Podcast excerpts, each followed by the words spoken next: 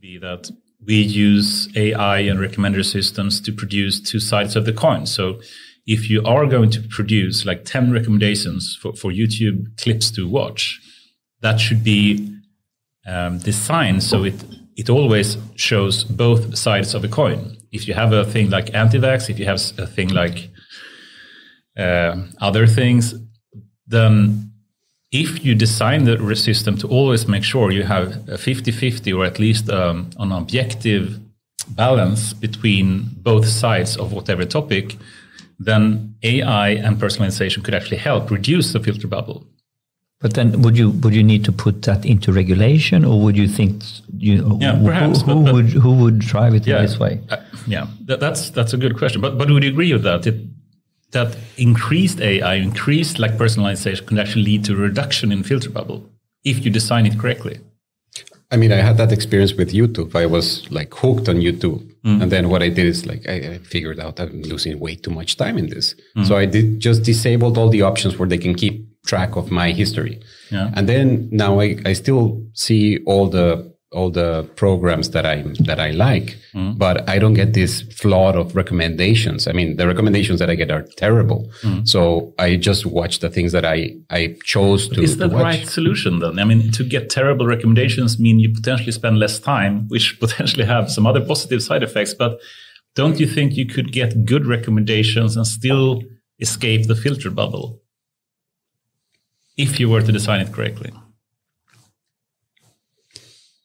Yeah, maybe. I, I, remember there was like maybe 10 years ago, there was this service that tried to uh, break the filter bubbles. Mm. It, uh, was it Prismatic or something? They had as their idea to to give you like, yes, your own personalized news, but also from the larger circle mm. of friends and like the whole world or something. But I guess it didn't work so well because they're not around. yeah, no, but I've listened to a number of like YouTube recommender data scientists, and I know they at least had a couple of years ago that in their plans to do provide like um, an objective balance of whatever topic they they speak about. So I, I know, and, and diversity. I, I think originally they had like three metrics which they rank the recommendations by. One is like novelty, you know, the newer the better. Another is relevance, which is basically how related is is it to whatever you searched for or your what your interests are. And thirdly, it's actually diversity. So it should be a set of recommendations that differ from each other. You don't want to get recommended the exact same thing all the time. You want to have a set of diverse recommendations. But I think you could add on top of that also having like mm, different views to, to diversity in another way, if you see what I mean. Mm. But if you were to do that, don't you think it's possible to have a more objective recommendations without reducing uh, like information that you provide to it, like turning off cookies or trying to reduce the data that they can collect about you, so to speak? Or am I too optimistic here? I would do, I would propose the opposite. So uh, propose tools to let you protect yourself. So the, the companies have no incentives to do this, right? Uh, yes, I, I would argue they do. They, but but the more they recommend what you want to see, maybe not what you need to see, but what mm. you want to see, the more you're going to see it. So I mean, it's like giving candy to a toddler. I mean, they're always okay, going. But, let me let me argue on that point because I think it's a very interesting point, and and. Um, you know, some people claim that Facebook, for example, recommends stuff that you get angry with mm-hmm. over things that you like because you engage more in that and you potentially comment more on that. And potentially, if you were to recommend things that you don't completely agree with, that could actually increase engagement. I think the other, you know, the, the true reason is really that tech companies want to have a long-term engagement of users. If people feel that they just get, you know, too hung up with listening to the same thing all the time and don't get an objective view, you will basically turn off, which you basically said yourself. Mm. You will stop using the service. So the long term objective would be really bad if the, you know, whatever tech company don't optimize for that. But I mean, they do have like a gazillion users. So yeah. all of those people and they've been there for a long time. So all yeah, of those people still. I, I don't think any tech company is optimizing for short-term like engagement. It should be long-term engagement that they are all focused on. But And I that's know- what, but that's what the the stockholders want. They want like No. short term gains. No, no, no. No? I don't agree with you, I, Anders. I, mean, I remember even from the Spotify days, anyone that optimized for short-term gains, they, they would com- be completely out of the game. There's no but- way that so they, that so would be their we- gains. we are talking about uh, you know metrics like uh, lifetime value of the customer, and we're talking about metrics on on how long you stay on, how many hours, or how, how long is your periods of of this, and, and and and customer lifetime value you could argue is the long game, but the metric around you know how much are you binging at any point in time that that is fairly short short term, I, I think. So, and that's clearly a metric. You know, I, I take the example of, of LinkedIn. You know, when you when you post something on, on LinkedIn, the algorithm clearly doesn't want you to link to Medium or a YouTube clip. They prefer you to link mm. to something that gets you to stay inside the LinkedIn platform. So you know, so the algorithms are clearly, you know, favoring things that you stay on the platform. So it- it's a tricky one, yeah. And, and um, But if we make an hypothesis, assume the tech companies do focus on long-term user experience, not short-term user experience, then they should try to also make people be able to escape the filter bubble. Would you agree with that at least? Uh, it boils down to uh, maybe what you were onto before. Do we want to? You know, do, do, do, people really want to? I, I think I want to, but in general, it's quite a comfort zone. But what if, what if like I like what what YouTube did that they gave me the control over whether uh, whether I uh, how much they can recommend to me. Now I would like to have like a, a dial because I mean clearly I went it's binary now. yeah. But I, I thought like it would be nice Binary to in what way? Binary. that you either on? turn off uh, information, turn it on. Oh, So- oh, you mean in terms of how much personal information you share with them? and these are and these are let's call it good companies right but i mean uh, from a personal point of view i would like to have like an ai that watches random youtube videos all day and listens to random music and random web pages all day and then the hopefully the the, the phone won't be able to tell when I'm using the phone or when the AI is using the phone. and then that way you can't recommend anything. So that, that would be the ideal for me so that I can, I can just have a dial like how much information I want to share with whoever is listening on the other side. but, uh, Yeah. But do you think it's going to go in that Would, direction? would you like to have randomized ads? If you if you're forced to every tenth whatever kind of clip or song or whatever, would you prefer to have completely randomized ads or something that adds ads that are actually relevant for you? I've never clicked on an ad on internet ever. Like I want no ads. Why do you think I pay my Spotify subscription? It was just to avoid the freaking ads. Those are horrible. Yeah. Do you see a f- future that ads actually could add value to a user experience? I know that Google, you know, it's been there, you know. You need to make better ads. I mean, I I, I, I looked can- up the, the, can- the Super Bowl ads on every every. I don't watch football, but I will download the the Super Bowl ads uh, on, on YouTube just because they're fun. Yeah. Why can't you create fun uh, thing that you know makes my life? Uh, Do you think that there is a future for the ad supported or ad financed type of services that we all have in use today? Or should we all switch to subscription services? I'm the same as Alex. I never click ads. I don't think- but uh, yeah, I'm kind of Would you prefer to have a sub- subscription option in, in Google search? No, not personally. I'm pretty good at ignoring the ads. I'm a bit optimistic, I I think, about you know I've been working in the ad business as well at, at some point far back in the future. But I think there is a time and a possibility that ads actually can add value for you. Um, it's not that good at uh, as organic results, but if they uh, have the proper intelligence and purpose, I think actually actually could add value as well. I mean, we're moving more into the influencer ads. So that's so somebody uh, that let's say you trust, right, and that knows what they're talking about. So it it kind of I mean, I know that half of them are scams and they're paid to mm. say whatever you pay them to say. But I mean, let's. I I have fallen uh, victim to buying something that somebody that I listen on a podcast yeah. uh, says like, "Oh, I tried this yeah. shaver and it's very nice." So I, mm. Oh yeah, I would like to have a better shaver. Yeah, but I'll buy that. You know, so things like that I, I think works. But there's, there's a person that is giving value to the ad. It's not just some ad company making up lies. So the, the thing is that there's no, I don't trust anything that ads say because yeah, publicity. Uh, would you trust something that an AI says to you that this ad may be interesting for you?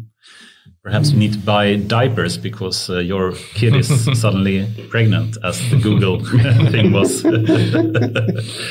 but um, Alexander Bard, a cyber philosopher in Sweden, mm. he's been talking a, lo- a, a lot about this, and you know, uh, you know, uh, internet marketing it doesn't work. It, we, we need to go to internet communication, and he, he highlights that you know the new metrics is sort of you know you know attention is a, is a combination of um, uh, relevance and reach. So what I, what what his argument is that it's simply too much noise now, and, and, and that basically no one listens to any messages or take in any messages if it doesn't come from a source that you have a relationship to. So this is you know one story. You know, the first generation of this is the influencer. You know, we, we start to understand and get jaded on the influencer recommendation now. I think, but I think there's a there's a point here in this super mega noise, right? And we go into metaverse style now. Uh, you know how you build brands, how you build relationships in order for you know. So it's it, more or less. There's no point for you to scream out, pushing out your message. You need to create pull around your message. You need to, you need to build relationships or connections. You need to have content that is relevant and of value, and then you need to have reach because it's good content. And then they will listen. And then you know so so what does ads leave you in this type of context? I, you know, this is something very different in my opinion. I, you know, less push oriented, more how to create pull. And, and what is that type of communication? I mean, Tesla never invests in, in marketing. They're the most expensive car company in the okay, world. So I think touche, right? They, they, they, are all about pull. Yeah. We, follow uh, we follow Elon Musk and what he's tweet, tweeting about, and you know he got so much so he doesn't push market in that sense. He, yeah, he, that's a completely different thing because he gets shitload of money for selling each car. So they have a completely different you know business model no, compared but, to like uh, Facebook or Google search or whatever. So there's two different things. No, but the the companies who are now investing in advertising, you know, in mm. Google and Facebook and search, how effective is it truly in in five to ten years? You know, you know what is will people? You know, you you sit here, we don't click, we don't mm. really click, do we? Uh, I, I I flip it. I click when I see something from a brand or from a friend that I trust. You know, something that has meaning and value to me beforehand. I'm inclined to look at. If it just comes over me, you know, okay, then maybe the AI story. Then I'm, I'm in the search for something now. I'm, I'm, I'm in the mood to buy new boots, right? Yeah. So when boots ad appeals to me right now, maybe yeah. that's I one, one way. on that as well. I bought like church and whatnot, you know, on ads, it's, uh, and it's been sometimes useful for me. Yeah. Okay, should we just circle back to what this uh, discussion started with, and, and that was, I guess, um, the filter bubble of people and anti-vax versus people that do get vaccinated, you know, and, and you spoke about Hong Kong as well. And, and what was that about Hong Kong again, Mikael, uh, that you mentioned? Yeah, so basically there is a big surge now in, in uh, coronavirus mm. in Hong Kong. So over here with, I mean, the pandemic is for all practical purposes sort of a bit forgotten also yeah. also due to the, the, war in Ukraine but in other pandemic continues yeah in other parts of the world and Hong Kong has basically been suppressing it successfully for over 2 years and now suddenly Omicron has hit really hard and they have I think the largest um, sort of in fastest increase in cases and deaths that anyone has ever had and almost oh, really? 5000 people died in the past weeks, mm-hmm. like 250 people per day, which is a lot. So that's um, yeah, really surprising and, and scary. And you also, Alex, mentioned that uh, you also had some acquaintances that, that were still, even though you're a pro-vaccine, you, you had some acquaintances that had anti-vaccine interests or thoughts, right? Not acquaintances, my half of my family. you don't know how tense the, the, the Christmas was. I didn't want to say that, but I'm glad that you said it. But yeah. it's uh, yeah, it's it's it's really hard, and and they are they are uh, they are good people. They're intelligent people. They are mm. just as passionate, uh, and they they believe that these things are are bad and yeah. and why would you give this to to your kids and and now they're in Costa Rica they're forcing people to vaccinate the kids and that's mm. that really sparked the um, the fire in, in in my family right because if you believe that this is bad for you mm. and the government forces you to do that then you're going to have a problem. I would have the same the, the same reaction if I believed that the vaccines were were uh, damaging my my my kids. And so. here and here we come to the filter bubble. So how can we have very super intelligent people thinking so differently, pro or anti, and we concluded somewhere it's it's very much in the context of the ecosystem and the culture and, and what what is the main message in your ecosystem that is being megaphoned out that probably impacts a lot on how we think in these matters.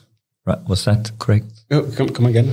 No, we, you know, we, we, you know, why, how, you know, we have intelligent people on the one hand side, they are pro-vaccine, and we have intelligent people uh, against vaccines, and why is that? And, and I think we concluded somewhere it has a lot to do with your, what is the main message and in, in your eco- ecosystem where you, you know, it's your, your, your news diet basically your news diet it's yeah, it's yeah, where exactly. you get i mean you get like a certain set of news uh, i mean that uh, that says that vaccines are like this god-given uh, gift that is going that that saves a lot of people and then on the other side what they hear is this is a, a a, a, poison that is going to, you know, damage your lungs. And I, I mean, the, the, amount of things that, that they have crazy. is just crazy. Mm-hmm. But, uh, but I mean, they, they, they believe that, you know, they, and they keep uh, getting the same messages over and over and over again every day. They keep hearing the same things. Vaccines are bad. Vaccines are bad. So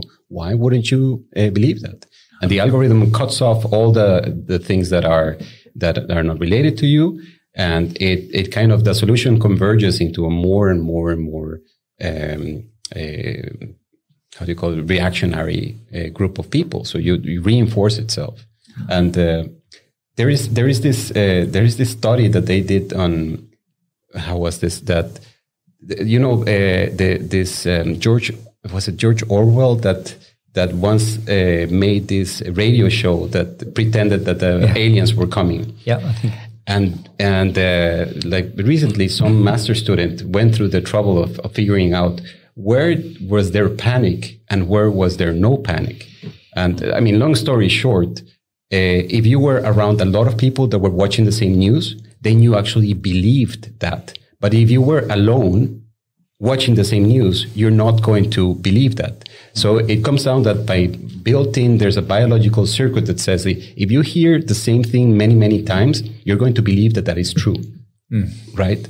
And uh, but if you hear it from one one person, it doesn't matter if he's an expert. If you just hear it once, so it's not quality, it's quantity. That's how we're built biologically.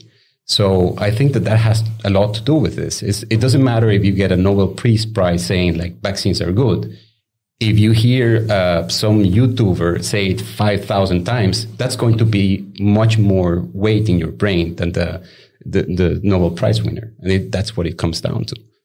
Just a, a, comment. I think it was Orson Welles. Orson Welles. Orson, Orson Welles. Thank you. Yeah. The, the War of the Worlds uh, in April Fool's Day or something like this. Yeah. yeah it was a very interesting uh, so any basically reinforced message um, have the power to convince more or less anyone to believe in some topic. Right? What was it? The Hitler said, "Lie, lie, something will stay." Right. Uh, I haven't heard that. Uh, maybe I, I, haven't heard. But it, maybe I, I, just want to share. I, I saw a, a, LinkedIn comment of someone. Um, a, a, Russian person, so this is uh, in connection to the war, who basically was putting out a message in, in that we need to help our friends in Russia by basically, you know, if we have friends and connections that live somewhere in Russia, you need to talk to them now. You need to chat with them. You need to email them. You need to explain and, and, and convey the story that you hear because they are not hearing the same story and they're not understanding the situation in, in at all the same way. If you're a normal Russian person uh, in the street who is sort of getting, you know, one very clear, you know, filter bubble, so to speak. So I think that is also a quite interesting example, right? So that if you want to break a filter bubble, you, you, you kind of need to go to have you got relations, you have trust in some way, and then you need to get messages from completely different places. So I think this topic is quite quite um, disturbing in, in, many ways. yeah. Yeah, people are too easily fooled sometimes. And, and, I think we should be humble that we all yeah. are. Yeah. That we all are. Yeah, yeah. anyone. Anyone, yeah. sure. Awesome. Um, great to have you here, Mikael Huss and Alex uh, Fernandez. Mm -hmm. Mikael, uh, you and me have known each other for a long time. Not really sure how long, but it was before the Peltarion days, right? It was uh, some. Yeah, I mean, I we, we met at at some meetups before yeah. that, like maybe Stockholm Big Data and right. and and your machine learning yeah. meetups. Yeah. So maybe 10 years. Yeah, it could be. well, um, I, I do have a lot of admira- uh, admiration for, for you and, and you're a person I respect a lot. I know you're, you know, knowledgeable person in both data science and bioinformatics. Um, I don't know you, you yet, Alex, but I've heard you have the same type of background. So very much looking forward to hearing more from, from you as well. And I mean, Mikael, you have like a number of like nature publications and whatnot. So you know, who couldn't be you know, having a huge respect for your knowledge and your skills? So with that, you know, it's a true pleasure to have you here, both of founders of Codon Company. And uh, yeah, with that, you know, should we start with perhaps you, Mikael? If, if mm. you were to just try to describe a bit more about yourself, you know, who, who is Mikael Huss? Uh, yeah, yeah. Thanks for the nice intro. Also, have a lot of uh, respect for you, Anders. Um, well, who who am I? Short story or long or long story? no, but I guess like I've been I've been interested in, in in sort of AI, machine learning, and biology as well since high school. So I was playing around with like trying to program some genetic algorithms and um, you know some primitive neural networks. Um, at so that, that was uh, five years ago, approximately. yeah, yeah, that, that that was a long time ago. uh, but then I'm also quite interested in languages, mm. so I had a hard time kind of choosing what I should study. So of course, then I did both. So I studied uh, molecular biotechnology engineering in Uppsala, but then I also studied Chinese. Right. So I lived uh, for a while in China, and um, and I got two degrees. And uh, you know, within this molecular biotechnology engineering program, I discovered that. Well, number one, I wasn't very good in the lab. number two, um, wet work. yeah, exactly. Uh, number two, there was this thing called bioinformatics where you could do mm. biology on computers. I was like, yay! and um, and also we had a course called uh, pattern recognition, which sort of blew me away. Like, wow, this is this is interesting. So basically, what we call, I guess, machine learning now, but but in a in a bit yeah, earlier form. It's more data mining type of, or was it called actually pattern recognition? Yeah, the course was called okay. pattern recognition. So mm-hmm. it was like things like um, principal component analysis and um, like uh, k-means clustering and yeah, so stuff like that. Uh, so then I ended up doing my master's thesis at a company called Virtual Genetics, mm. which was around. So this is like 20 years ago. So um, they were quite early in applying machine learning and uh, uh, NLP. We called it information retrieval, mm. and uh, yeah, that was that was really fun. We were doing. But yeah. if we just, you know, I think it's nice to just try to have a clear understanding of what different terms mean. So information yeah. retrieval for me, and please correct me if you disagree, is more of the search engine type of use case where you try to map like some kind of query to a set of documents and then you have information extraction and NLP can be so many other things as well. Or what do you mean with information retrieval? I know like yeah. music information retrieval is not really like text information retrieval and it's such, such a confusion I think sometimes with the terminology here.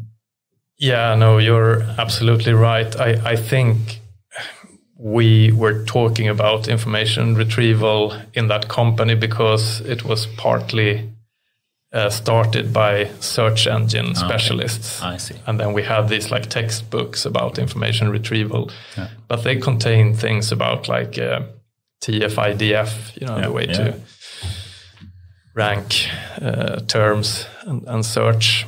And and we did. Um, some yeah we, we had a search engine mm. and then we did like similarity search pretty primitive compared to what you can do today but mm.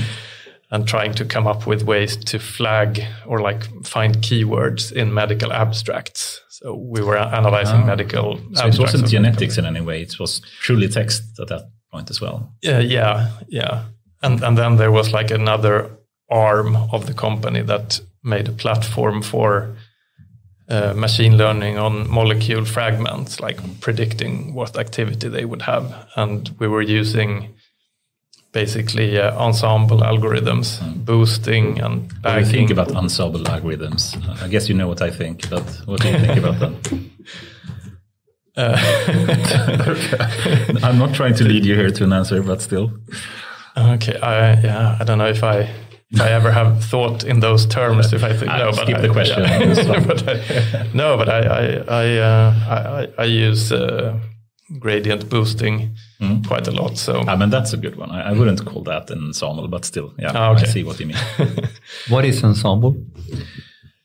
Yeah, so in my term, I mean, everyone that wants to win a Kaggle competition basically resort to an ensemble algorithm that combines like 10, 15 different algorithms together and just take the average of, of them or some kind of um, pooling of them. And in that way, they, they find an incredibly complicated solution to something that actually beats something like the Netflix, Netflix prize, you know, for, for ranking as well. That was a super complicated algorithm that was not really ingenious in the way that they designed it. It's just like a very brute force, huge set of algorithms that together can actually have a really well working performance, but it's impossible to implement and nothing, of course, that Netflix ever chose to put in production because it, it, it wouldn't work for practical purposes. So, so I, I, I, would say it's um, the ugly way to, to make something work without understanding anything. So for, for in layman's terms, uh, getting to brute force by having many different algorithms ensembled as one I don't know, combined. If you don't know how to do it properly, then resort to ensemble algorithms. Yeah, can I be, can I object yes. to that? I like it. No, let's go, let's go, let's go. So let me call you on that. Isn't your brain an, an ensemble? Ah. yeah, but I'm so stupid. So no, because I mean, the, the neural cortex has going to have a different architecture than the visual cortex, that the medulla. Yeah, well, yeah. you know mm, all those mm, all those weird words. But yes. I, I, if I remember something from those days, it was that different parts of the brain are, are connected in a very particular mm-hmm. way and that gives them different abilities. So, yeah. I mean, to me, I think that the brain is, is an ensemble algorithm, not done randomly. Okay. Yeah. I grant you that, but an ensemble. Well, let me just, okay, this is an interesting topic. Perhaps we should have a separate topic for this. But if we take like, you know, one of the algorithm, algorithms I hate, which is GPT-3, uh, not because I do love the way they could make that work, uh, I just dislike what people think about it and think it's actually something mm. of practical use. But it, it, I think what I do love about it is that it's a super, super simple idea, a single objective of just predicting the next word that seems to emerge into something that can do so many different things, so many different tasks is just by scaling up both the model and the data it's trained on, you can do so many things. So in that sense, I would say it's not an ensemble because it's a single objective that is training everything.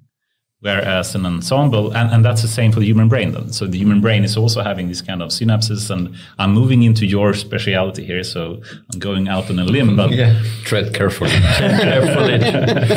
well, I love that- in this. that- It's going to be fun. do you see the point here? That you know, even though the human brain has so many different you know areas in the brain that are good at different different things, and, and you can have connections from wherever it can be. The same you could argue for a big neural network.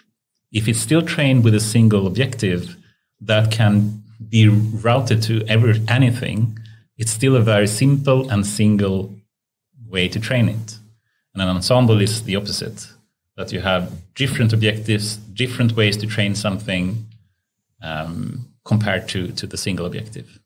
You see m- my point? Yeah, yeah, but I, th- I see it as a technicality. Like, that, well, okay, you you have a different training training uh, algorithm for different uh, models, I but mean, the, the more manual, hard coded inductive priors that you add to the algorithms, the worse it is. yeah, So in that sense, the, the brain had have some you know genetic priors, of course, in it, but an, an ensemble algorithm have a huge number of priors that you manually put into it, and that makes it ugly. That is also what like makes GPT still beautiful because it's a very simple prior. Just predict the next word that you train on. But it, but the, the main thing you you you are getting hooked up now, and you you're sort of uh, putting up, um you know, a rant. To be honest, An important discussion. It's not no, a it's rant. a rant. It's No, a rant. The rant you have right now is that it's it has you know mm, limited usefulness in production because you know. But that's a different topic. But I think Is, is that what the rant is all no, about? No it's not. I think the- ensemble versus not ensemble. I think that's the, the, the core question here. And I would argue that the human brain is not that much of an ensemble. But I can see your point. It partly is. But why, why, why, why do you put the rant up to, oh, I don't like ensembles? You know what I think about ensembles. You know, because it's, it's so much manual coding into it. It's not, you know, you don't know what to do. So you put in, you know, 15 different algorithms and then you just take the average of them. And then that is not like something that can be as cleanly defined as just predicting the next word. It's a simple objective. and what's the problem with that? Isn't, isn't that, that, you know, to it's not keep a that. scalable solution. Exactly. It- so the problem with that is usefulness, production, maintainability, scalability. Yeah. Hmm. Uh, just to be clear, like the ensemble methods that I mentioned that that triggered this, they are decision tree ensembles. Ah, okay. So it's it's the same. Then it's the same objective. it's the same. way. So now it's a nice ensemble. it's a good, It's a sem- semi it's a ensemble. good, good example. A good ensemble. Yes. Oh, it's. Yeah. The, and in those days, it was bagging and boosting, and Yeah. then random forest, and then gradient, Gradient boosting. boost. But Yeah, I think both random forest and, gradient boosting are beautiful algorithms. what I don't like is, is when you combine, you know, a large Yeah. number of rule-based versus learned versus like decision trees versus neural network versus genetic algorithms versus whatever. And you just do that and then take the average and you have no clue really how to design it. You just try it out and you don't know what you're doing. Mm. That is more my rant. That's your rant. Let's get out of this hole. Okay. Anyway, getting Yeah. back to, or yeah, would you agree, by the way, or do you see some problem with the ugly part of Uh, yeah, I don't. I don't really use those kinds of models either. Um, yeah, no, I I, I don't. Okay, So- cool. Getting back to, okay, we spoke about uh, virtual genetic, genetics, right? Yeah, Or exactly. that? And then you had information retrieval. You want to find things from uh, medical abstract, right? And information Yeah. retrieval techniques at that time. yeah, so that was a nice uh, intro, and and then. Um, yeah, the IT bubble burst, and also I had a colleague there who was a um, uh, uh, what's it called, like an industrial PhD student. So he was both at Karolinska Institute and at Virtual Genetics, and he was doing such nice and fun projects. So it seemed, oh, doing a PhD seems like a nice thing. So maybe I should try to do that now that this company seems to be going south. oh, so that's what the reason you pursued a PhD. That yeah, you could see the IT bubble bursting, and then yeah, you jumped into academia. Yeah, then I, I, I had this friend who was uh, who was doing this, and he, he's now a professor at KI, by the way. Mm. But um, then I did a PhD at uh, KTH, and yeah, that's also a whole whole story that we don't need to go into because I, I was supposed to do one thing, but then it became something completely different. Mm. But uh, yeah, that completely different thing was um, to model biological neural networks, not mm. artificial neural networks, but like actual neural networks in the spinal cord of a lamprey, uh, nejonöga in Swedish, which is like an eel-like vertebrate uh, fish that um, is like so the type of animal, uh, yeah, type fish. Yeah, it's considered the T Ford of locomotion research because it's the simplest organism that we have still alive, like that still uh, exists. exists. So from the really original, ur, uh, what do you call it in? One of the original uh, type. Um, locomotive yeah. animals. yeah, it, it's like the most primitive animal that has a survived. Uh, yeah, that, that has a, a, spinal cord, so it could be like a yeah a T Ford. It should be the simplest model system, but it's still pretty darn difficult to analyze. And so you try to simulate that, or what? Yeah, uh, try to simulate how it how it swims and different aspects of that, and I mean, a lot of people had. It was a whole whole big uh, research group that did that. So, and, and, what is the promise of working with the biological neural networks? What what is the opportunity or use cases that is appealing with this?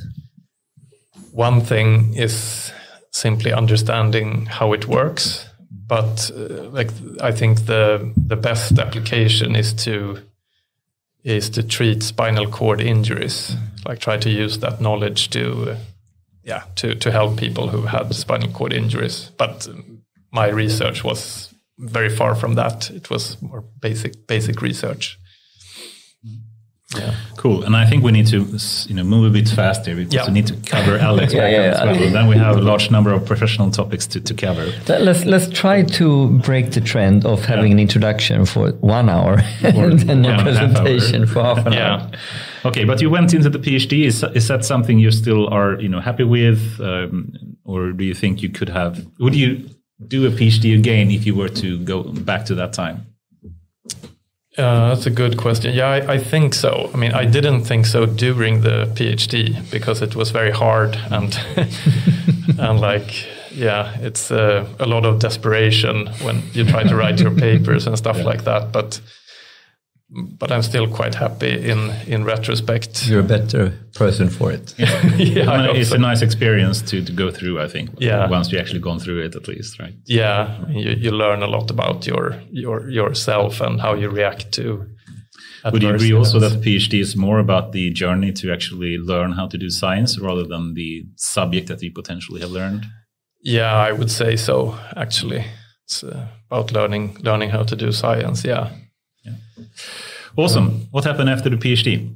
Yeah, so then I went to Singapore to do a postdoc mm. and uh, switched fields again. Uh, I, yeah, you could say I, I, went back to where I somehow started in, in bioinformatics. Uh, but at that time, there had been a big revolution in DNA sequencing. So they had all of these shiny new. Instruments that were churning out data, and people didn't really know what to what to do with it. So that was kind of fun because we were involved in just figuring out like, what what what should we do with it, how should we analyze it, and so, um, yeah. So these are quite a few years before the big gene sequencing breakthroughs that we've had lately in the last couple of years, I guess. Um, yeah, I don't, I don't know what you're. re- No, re- I, I think to there's, there's exactly, been a lot of. Uh, w- I mean, even at that time, I think they had a number of breakthroughs. You had a number of breakthroughs already then, but uh, I, I, I, I don't know this. I'm, t- I'm talking the, the You're speaking to metaphor. here in. Uh, Yeah, I know. So I was trying to understand, uh, you know, what what this was all about versus. I don't even know the correct. We're talking about the Yeah, no, so- metaphor or meta. I can't even say it correctly. Yeah. Oh, okay. Yeah. Then I then I understand what you mean. Well, I mean, there was a project that took about ten years uh, in the nineties about sequencing the first human genome. So it took ten years and cost what, like three billion? you Yeah. know, I don't know. Uh, but then after 2007, with these new instruments, it went dramatically down, and now you can sequence a genome for like I don't know a couple of hundred dollars, A hundred dollars. a hundred dollars. yeah, it's crazy. It's do you know the the Moore's law? Yeah, mm-hmm. Well, sequencing is like Moore's law exponential. exponential. Yeah. it's, it's insane. it's insane, right? It's cheaper to sequence a tumor than to take a picture of it with an MRI machine. That's Yes. Yeah, this is so so insane, and and of course now in the vaccine development and how we have seen that with COVID, of course it came to practice in in a very Yeah. concrete ways how modern and mm-hmm. you know what they could do, Exactly. how Yeah. fast, how fast. Yeah. Awesome. Okay. Uh, and um, you know, Singapore is a nice city, right? Mm, Surprisingly, uh, or how would you describe Singapore as a city? Well, it's a very livable city, quite well ordered. Um, and But they have severe fines, right? If you do something bad. right? Spit. yeah, I, I never got to pay any of those, but but yeah, yeah, there are the, the- there are rules for sort of uh, drinking water on the subway and and stuff like that. Uh, but yeah, it was a nice experience to live there. Um, yeah, everything works. yeah. It's a very well organized city. yeah. And then you, yeah, and then you went back and, and continue with, or how did you come back to Sweden, by the way? Yeah, it was. I, I guess it was a combination of uh, personal things, just wanting to get back to to family and friends, but also there was a new research center that was being set up, Science for Life Laboratory or SciLife Lab. And since I had been at the same kind of institute in Singapore, they thought I would be an interesting employee. So I started there like almost at the same time as it was opened in in And what's the mission of SciLife Lab? Uh, I guess now it has a, a lot of missions, but it, it's both both research and providing infrastructure, like providing really heavy machinery for w- what they call high throughput biology, so like DNA sequencers and protein mass spectrometers, where you can measure proteins and imaging and you know, measuring a lot of different things. Yeah. Uh, yeah. Um, and then speaking of trying to push forward here in the the background, so we can move into also interesting topics. But uh, you moved into more data science topics later, right? After, yeah um, yeah so it, it was a mixed bag i mean when i came back to stockholm i started to attend all of this because I, I had kept this interest in data science and machine learning all the time. I had started a blog that Right. that, uh, that is called follow the data that right. I, I haven't updated now in a while but i started that in singapore. And then when i came back i started to go to all of these meetups and and um, yeah, doing some hobby projects in ML, and I also did some ML inspired things in my in my work at SciLife Lab. Um, and then, yeah, eventually, 2017, I decided to just go all, all out uh, ML and and work with that in industry. and that was first in IBM, or what? uh, What was the first? Yeah, right. that was at IBM. And you also continued uh, to work, uh, or was it still focused on bioinformatics, or was it more general ML at that time? At IBM, no, it was. Um, I mean, I, I think there was some kind of idea that I would work in their health arm, but then, as as it turned out, I I was working with um, like industrial production, like uh, aluminium steel plants and uh, uh, pulp, paper pulp Right. mill, and uh, a little bit of SL, yeah, yeah, subway here in Stockholm. but but it was um, it, it was only six months Yeah. because I mean, yeah, go, going a bit ahead here, I, I started at Peltarion Yeah. after that, and I had already like applied to Peltarion before I started at IBM, but then there was yeah, because there was no opportunity there. But then when they came back to me, then I decided, well, I I still want to work there. What there. attracted you to Peltarion, by the way? And yeah, I, I worked there as well, of course. But yeah, what attracted you to Peltarion? I think it was um the people uh, were one big thing. Like, I mean, you, you were working there, and Lars Sjösund, who I knew from Stockholm AI, I, I had I had become quite engaged in the Stockholm AI meetup Right. group, Yeah. and then I um, then I also uh, had heard that the founders were very clever and had done cool things. So I guess that was the main reason. Awesome. Um, I think we hold off with Codon Yeah. because we can take that together, both of you. But before we move there, perhaps we could get the intro for Alex as well. Um, unless there is something else you would like to add before we move into No, I think we can. awesome. So, Alex, yeah, how would you describe yourself? So it Alex? all started in, in a Once little upon a- once once upon upon a a time in a little country called Costa Rica. Okay, so you came from Costa Rica. then. So I am from a shinier place. Yes, um, Where in Costa Rica? it's well, San Jose is pretty much San Jose, yeah, the city capital. the capital. Yeah. Yeah. Wow, it's a very small country, but I've been yeah. there twice. Uh-huh. Uh, Ah, so do you like it? I love it. I think it's fantastic, both from the surfing and the ecotourism. Fantastic. My favorites that stayed a little bit in Tamarindo and then down Santa Teresa. Yeah, of those course. places. I don't know. So maybe different to uh, San Jose was, a little bit. I was in a in a in a restaurant in Santa Teresa, and mm, Mm, our table was the only non-Swedish table, Swedes love this place. including the owners. Isn't I that mean, funny? It's so like- Santa Teresa has been sort of invaded by Swedes. It's invaded by Swedes. Well, you know, I didn't know this. yeah, I knew that. It's it's a, another like a little Stockholm. Uh, backpacking, maybe I don't know, surfing wannabes. Yeah. Anyway, But anyway, yeah. So basically, yeah, I yeah, I come from uh, originally from Costa Rica. I moved in here in 2008. In in 2008, I um, I started uh, with a master's in in um, bioinformatics in KTH. Okay. And then I started, uh, I got like six months of that. And then my supervisor told me, oh, there's this PI in Karolinska that needs a bioinformatician. Do you want to, you know, like work half time there? And then, um, yeah, sure. So my two year short stay in Sweden turned into what's 14 years now. 14 years. Unexpected.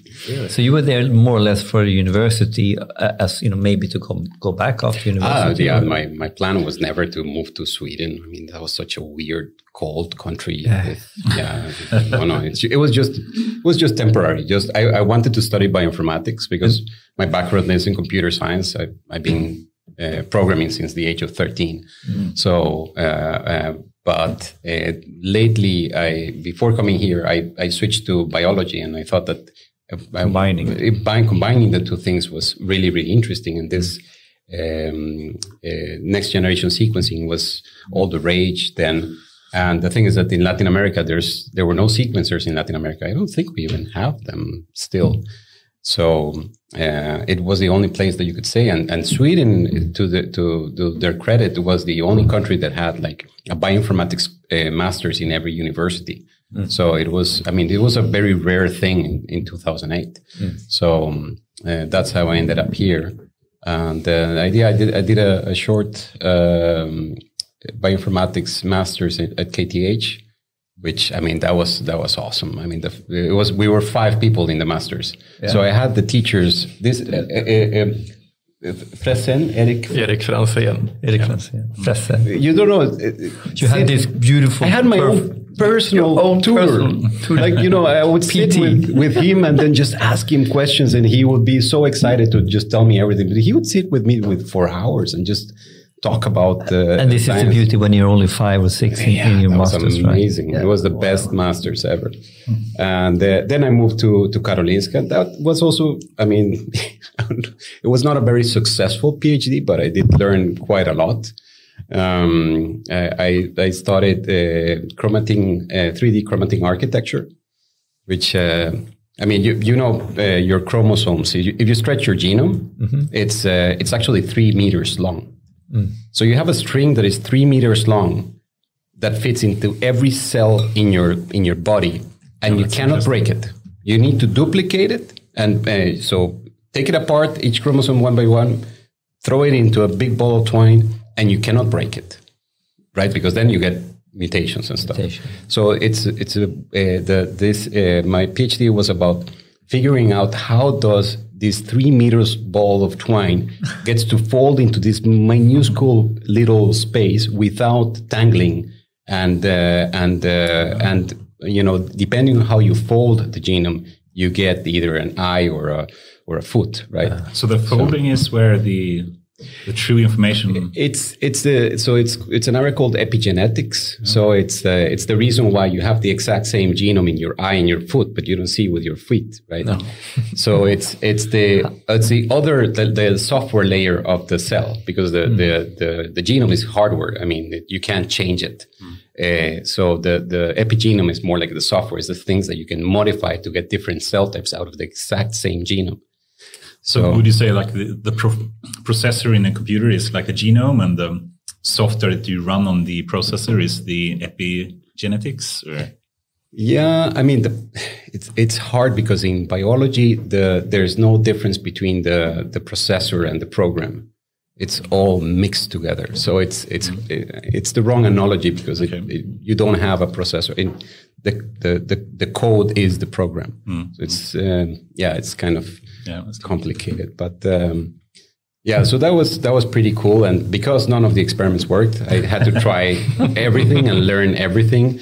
And uh, because I was the only bioinformatician in the entire building, I I didn't have anybody to ask, so I had to learn ev- everything by myself. So that I mean, yeah, not but not the most papers, but uh, it was. You try to simulate it, or how did you go about trying to understand, you know, how, how the tangling worked, if that's the, the purpose? No, what we were trying to do is figuring out the the, the architecture, like how was it folded? the three D structure of the three D uh, structure of the oh. of the chromosome. So the, we developed a wet lab technique that you would make this treatment and then you would sequence the result, and mm. then from that you could uh, you wouldn't come up with the whole architecture, mm. but you can figure out if this gene is usually found in the vicinity of this other gene, ah, right? So there's a lot of things that in the in the genome that act by proximity. Mm-hmm. So there's there's things that are it, it, the genome acts like a scaffold where you mm-hmm. put different switches, mm-hmm. and if the switch is close to a, a, gene, then it can turn it off and turn it back on. So hmm. it's it's um, yeah, location, location, location.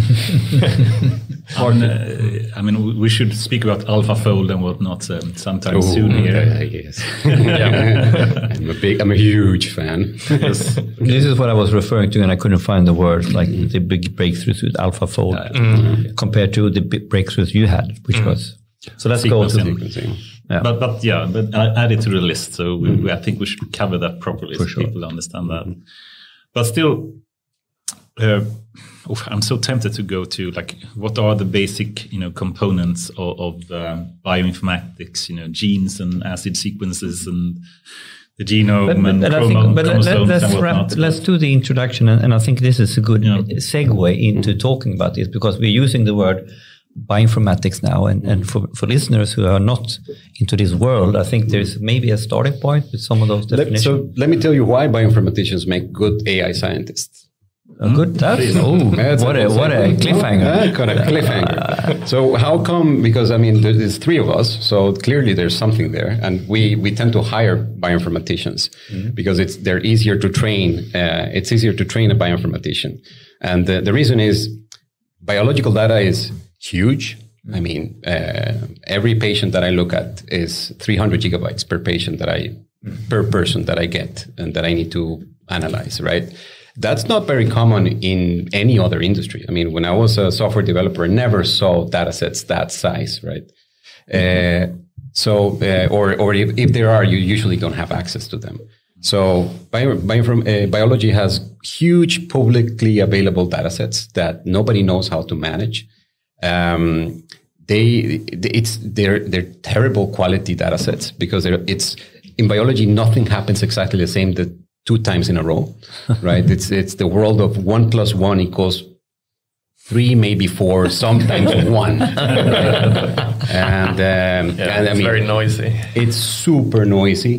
So we're used to dealing with these imperfect data sets, huge data So sets, and make it work anyway. and you have to make it work, right? So now you li- all the tips and tricks that becomes really Yeah. for the dirty world useful. Yeah. And uh, in in Sweden, at least we had I had the benefit of uh, my boss came. The, the first project that he gave me was, oh, "You're a computer guy. Well, uh, I need you to do this. Oof, that's going to take six years to to process. well, uh, but how can we make it quicker? Well, I would need like a ton of computers. Well, we have like a thousand uh, computers in the in the cluster. Why don't you use those? I was like, okay. so I mean, that's the and, and it was impossible to solve that particular problem. No matter how clever I write the, the software, it's, it's to this day you cannot solve that without uh, a massive amount of computers. And uh, Without ensemble algorithms as well. okay, awesome. Um, so how, how I'm still trying to figure out, you know, what was the, the main main contributions of, of the PhD work? Was it to try to understand how the actual structure was located for specific like genomes, or was it how to, to do that, or what was how would you describe, you know, what the main purpose was? we were trying to figure out. Um, so, like I said, there's there's regions of the genome where where you have switches, Yeah. right? And uh, normally, those switches affect only the gene. You think of the of the chromosomes as a linear plane, right? Yeah. So you have in position five, you have a switch, and then you have a gene in position uh, 50, right? And then you say, okay, because it's very close, then the, this this switch in position five is going to affect. So that's true. When they're linearly close, then it affects. But what they found out is that I mean, sometimes you can be five million bases away, and you still are regulated by the same switch. And that's because they are Because in 3D. In 3D, they're in the same place most of the time. right, right, right. Uh, and also, I mean, there's different densities of uh, how deep into the wormhole do you, because, you know, I don't know how deep you want to go into this. Please, but, love uh, it, love it. But I mean, there's there's different densities of, of the folding. So there's there's there's parts of the chromosome that are so tightly packed that they cannot be opened to express the genes that they encode. And those those parts are the are the the genes that you're not supposed to express in that particular cell type. Okay. So the the the compaction of the uh, of the of the chromosomes plays a plays a role, and also the proximity of different elements or different genes to each other play a I role. see. So you need So- to find all these kind of features So- that impact. And know, this is beyond the resolution of, of even the highest microscopes, right? Yeah, right. So, uh, so what you need to do is you need to use next generation sequencing to what, what essentially the, the protocol that we that we designed was you you take a, a the, this ball of twine and you throw a, you you submerge it in glue, right? Mm-hmm. So now everything that is kind of in the same place it sticks together. Mm-hmm. Yeah. Okay. Yeah. Now take that glue and grind it. okay, and make little like chop it up into a million pieces. Yeah. And uh, now you're going to have pieces of glue that have pieces of one chromosome and pieces of another chromosome. Okay. Now uh, you have these strings uh, tie, uh, glued together. Now, now tie two of them, rejoin them, and so that they're now one consecutive piece of DNA, and now sequence that. Yeah, right. So what I would get is, uh, let's say, uh, a billion little pieces of, of, of sequence that I have to uh, map to the genome. And, and the, uh, okay, and the, the tricky part is that every cell has a slightly different config, well, a very different configuration. So now you take you take all that, you throw them into a blender, you mix them up. So I get one piece from one cell, another piece from another cell. So what we would get is like, okay, these two parts of the chromosome are usually together. So why is that? You know, and then that's what the the whole uh, well the, the whole uh, PhD was trying to to optimize the the uh, the uh, bioinformatic pipeline to analyze that type of data because nobody had done that this type of of uh, protocol before. There's, Because, because really, this is so complicated. So you need to basically build the pipeline. You need to build the production line in order to even analyze this. Oh yeah, yeah, yeah, yeah. And I mean, it's full of artifacts. So the the first my first job was, you know, getting super happy uh, a thousand times, and then just to figure out that it was an artifact. Like, okay, that that all happened regardless of. of so So, given all these kind of small grinded pieces of sequences, then trying to see how that maps to the original genome sequence, and then you can figure out what the 3D position basically is. So- and it's not a, a fixed position; it's the probability of being in that in the vicinity. because of right? all the artifacts and whatnot. No, no, because the, the, uh, every cell uh, it's a stochastic process. So it's not a crystalline form that always folds in exactly the same way. Like everybody folds slightly. So there's a, a there's a higher probability of, of being in the vicinity of a regulatory uh, regulatory element. Yeah. You know, so it's. Um, yeah, it's it's a it's a It's very tricky interesting. problem. It's a Yeah. very uh, it's a- Interesting It was a really really cool problem. Uh, I, I had lots of fun uh, with the cluster and trying different things and uh, yeah. Awesome. Was after K, uh, KI, was that when you started uh, Codon, or do you have No, anything so after that? after the postdoc, I spent uh, six months uh, while I was writing my my thesis in AstraZeneca, uh, also working in bioinformatics. Then I went to SciLife, and I Oh, think that's when uh, when we met. Oh. Um, So you were there at the same time as Mikael? Yeah, right. Yeah. So for, for a while we, we were there at the same time. I mean, we, we all knew Mikael, of course. He was the the uh, the guru of uh, bioinformatics. Uh, so now now he's known as the guru of uh, of AI. But back then he was all about the next generation sequencing. So uh, the the reference, the the the person you would call when you didn't know what to do. But is- when you wrote your, when you got published in Nature, is that part of uh, Singapore Life or here in Stockholm or both? Yeah, so Nature, like I, I've published one paper in the journal that is just called Nature, but Nature also has some some like other titles like Nature Genetics, Nature Biotechnology, Nature Methods, etc. So the one that was in the Nature Nature was uh, part of Singapore Life. Yeah. Yeah, And, the- and, and, and for no one who doesn't know, nature is a big deal, you know, in academic circuits, I would say. Yeah. It doesn't matter which discipline you're in. So it's a big deal, even if you're not, yeah, right? In my opinion. Yeah, I mean, it, it, it is a big deal. In um, biology, you talk about CNS, cell, nature, and science. Those, those are like the big ones. Um, but even for physics or anything else, Yeah. nature and science are are the big ones. What do you think about some people that say that DeepMind, you know, that get published rather frequently in both science and nature, have um, what do you call it, a fast lane into that because of who they are and potentially the importance or the way they select articles these days has degraded in some way. Can you see what I mean? I, I'm not sure if it's true uh, because it's still, of course, super big in you know inventions and and, and knowledge that they have provided, but some people claim that you know they they just get published because who they are rather than what they did, and it's super hard for anyone else to get in there these days. Well, I think it's both. I, I think they do really good work from Yeah. from what I have seen, but but it's also true that like these journals are referred to as like glam magazines in the biology community. It's like, you know, famous professors have an easier time Yeah. getting in there and you know the editors maybe and stuff like that. So it is true. But I also think DeepMind do really good work that probably deserves to be there. So I, both. I, I love this joke. the Vogue of science.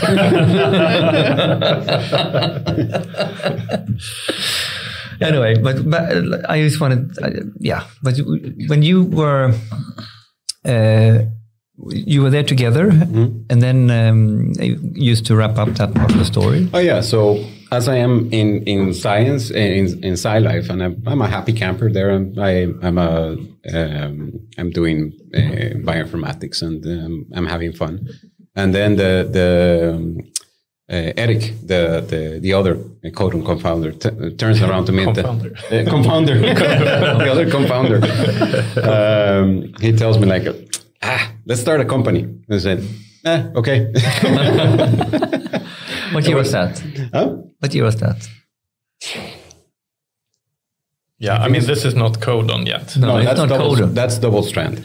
We started. We started a bioinformatics company. It, it was two years before Codon, and Codon is three years, so maybe five years ago. Yeah. So what's the name of that company? Double strand bioinformatics. Oh, double strand. So and that's that's we started double strand bioinformatics and doing again bioinformatics and a little bit of machine learning, and then all is good, and we survived, and it was it was go- going well, and then we remembered this guy was, uh, and then we said like Mikael, we should start a company together, and then we then we started uh, Codon, and then yeah, the rest is history. But the people from Double Strand also joined Codon, basically. It was only two. It was it was Ah, Eric and me. So we were two. We were two guys, and uh, Mm. yeah, we just uh, we saw that there was. Uh, I mean, there was uh, a lot of of. Uh, we still do a lot of bioinformatics, and and we're trying to make a niche for ourselves in the in the biotech, like being the AI of biotech, Yeah. uh, because we all come from the um, from the, the biological world, and um, but uh, there we we also have like like completely AI and completely ML unrelated uh, projects. Or pure A. I'm sorry. okay, but what, what year was this? When did you get started with Codon? 2019. 2019. And the founders are you two and Eric and two or No, that's the three? Yeah, well, yeah, well, there was a fourth founder also, but he moved to Taiwan. So yeah, uh, decided to. And what was the thinking? What, what do you say the, the mission and the speciality of Codon is? I mean, it's kind of obvious, but, but still, how would you phrase the speciality of Codon? And what does the name come from, by the way?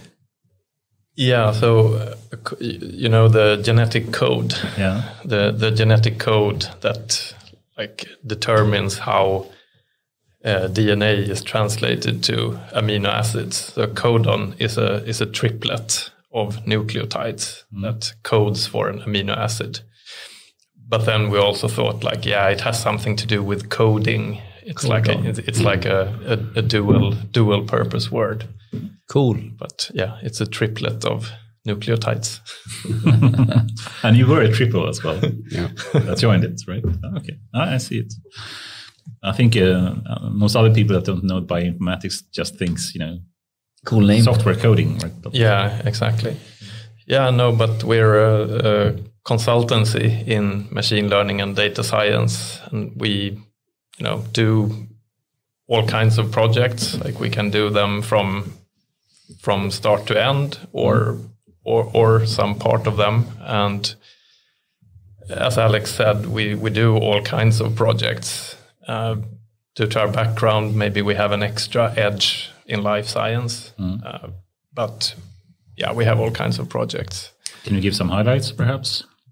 Some interesting projects you have worked with? Oh, yeah, I, I, I, no, don't look at me. I don't know. I have signed so many NDAs. I don't know what I can say. You know, it's like- Yeah, I'm always afraid of saying the wrong thing. yeah. Well, I mean, one project that that I guess we can talk about is with uh, Svegro. So that's an uh, ecological, um, what's it called? Ecological greenhouse company that's on uh, Färingsö next to Ekerö outside of Stockholm. and yeah, they they are quite big in the area. You know, when you go to you know Willys or Coop or, or another shop and you buy like a you buy like a pot with basil or something like that, it's often from Svegro. And uh, we have we have uh, or we are still uh, building out a solution for them for forecasting their yields and there we have worked on the on the whole chain. We we started by setting up cameras. I guess you were out there. No, Eric was the one. Yeah, Eric was climbing a ladder and nailing Yeah. the cameras to the to the posts. Yeah, setting up the The, cameras. the entire process, yeah,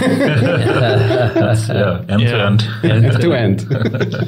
yeah, and then we have trained models to you know estimate how how tall they are. And on average, of course, they are So huge. I mean, I think you would need to, to just elaborate a bit more. Yields meaning like some kind of plants growing somewhere in some. Yeah, yeah. Uh, actually, we're uh, actually I, I was a bit imprecise. It's actually the height that we are looking at in most of the cases because you know they need to grow them to a certain height because they have to fit in these bags with the pots. They have different different sizes and they need to plan, and it's a huge operation. I think they said they can they can produce like 30 million of, of these a year or something like that. So it's some kind of what kind of plant or is it? Is it? Uh, Uh, so the first one we did in the in the like proof of concept was basil basilica, and now we're also doing uh, dill, cilantro, thyme, timjan. So this is when you go to some IKEA and you buy your pot of basil, and then, Yeah. and basically this they are picked at a certain time when they have a certain height, so they fit perfectly in the bag. The way to Yeah. present it. Yeah, but the problem is even is is is tough because uh, on a Monday you need this many, Ah. but on a Thursday you need this many. So it's not just like let's grow as many as we can because if you grow them and you don't sell them, you have to throw them away. Oh. So they have to Optimization problem. optimize so Yeah, that they they, have to they, plan. they have the yield that they will need on the day of the delivery, so that it, it so that they don't have to throw away. On the day of the delivery, I need 50,000 plants at this height. Not more, not less. not less exactly. Yeah, I mean there is a there is a margin, mm. but so how can you control that? Is just how much you know water them or what? How, how do you control? The, Uh, yeah, that's a very good question. I mean, temperature is is the main is the main thing that you can uh, control because they have a weather control system inside the greenhouse, so we can get data from that and and analyze it and yeah, mainly temperature, but also uh, irrigation and yeah, maybe like changing the composition of the soil sometimes. So then you uh, set up a number of cameras or you have Yeah. sensors that you could uh, measure. Yeah, they already had the sensors, the cameras we we set up, and then we started to collect images and annotate. So they they set up little like rulers uh, in in in these Ah, pots. in each pot. So you can with like number of centimeters high or something. Yeah. Or- Yeah, Okay. and um, and then they have a QR code, and we we also did the like thing that prints out the QR codes. And then it recognizes a QR code because it's important to know when this crop was planted, um, because they, they have this you know schedule. And then um, and then we started to collect a lot of images, and we sat in the summer of 2020 looking at a lot of these images and counting the lines on this ruler and like oh eight, Annotating. 12 yeah just annotating thousands of images Everything looked like basil to get after- the training, after to that. get a were dreaming training about data basil. set. You were dreaming about basil. yeah yeah to get a good training data set Yeah. And what type of model were you using, if you can share? um, yeah so in, in the end it turned out to be a efficient net uh, i yeah i forgot B4 or something, or B1? or- I, I think it was b4 but not 100% sure anymore but i think it was b4 And and for people that's interested, efficient net is like an, um, a neural architectural search optimized version of like ResNet or something, right? Yeah, uh, I yeah I, I know it's a neural architecture search based, but yeah, that that's about what I know. We tried a lot of different ones. And, and Hmm. But, but let me let me ask this from another angle. Uh, what was your process to find the, the different, you know, in, very practically? How did you go about to try to find the right algorithm to fit the problem, and how much did you have to code, and how how much could you find it in a, you know, in a, in a TensorFlow library or something like this? So, uh, on a very practical term, how, how did Yeah. you go about it? Yeah. So um, in in the first iteration, so th- this project has had two parts, like one part in 2020 and another part now where we do all of, all of the other crops. In the first one, we actually used the Peltarion platform Ah, to to find the yeah find the best model. Cool. Um, yeah, so That, that's our, our modus operandi. We first do a proof of concept with Yeah. uh, with a new customer. We always recommend let's do a proof of concept. Make sure that you have the data in place, that you have that you're interested in the right questions.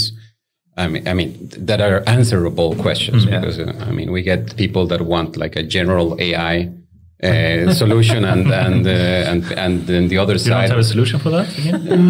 Uh, yeah, of course.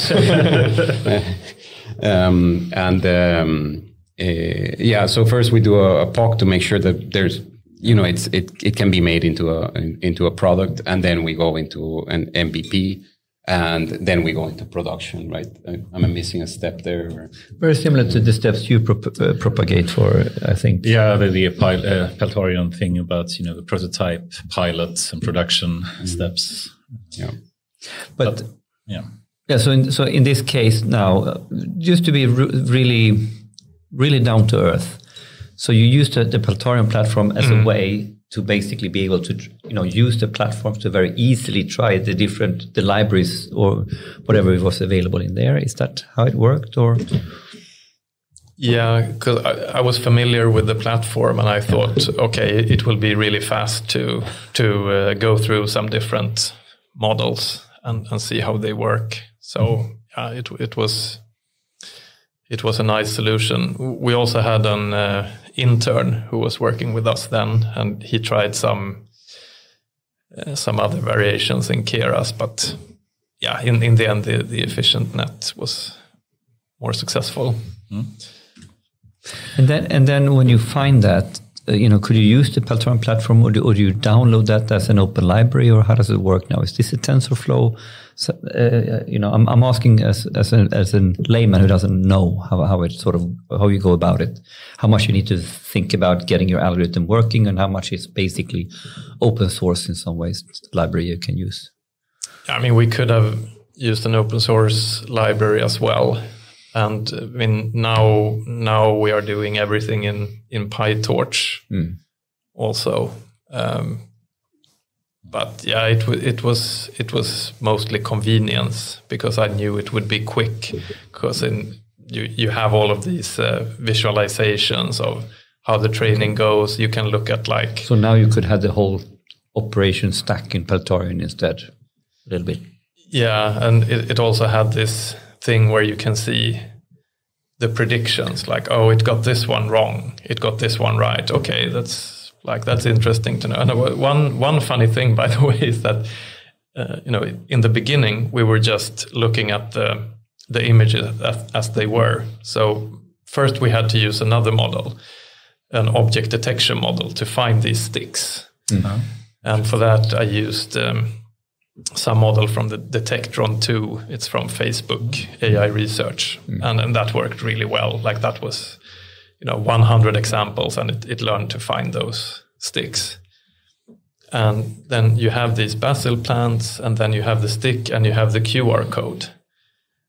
Uh, but then when we were looking at like this was actually something we did sort of outside of the platform, but we tried to look at okay, what is the model looking at in the image?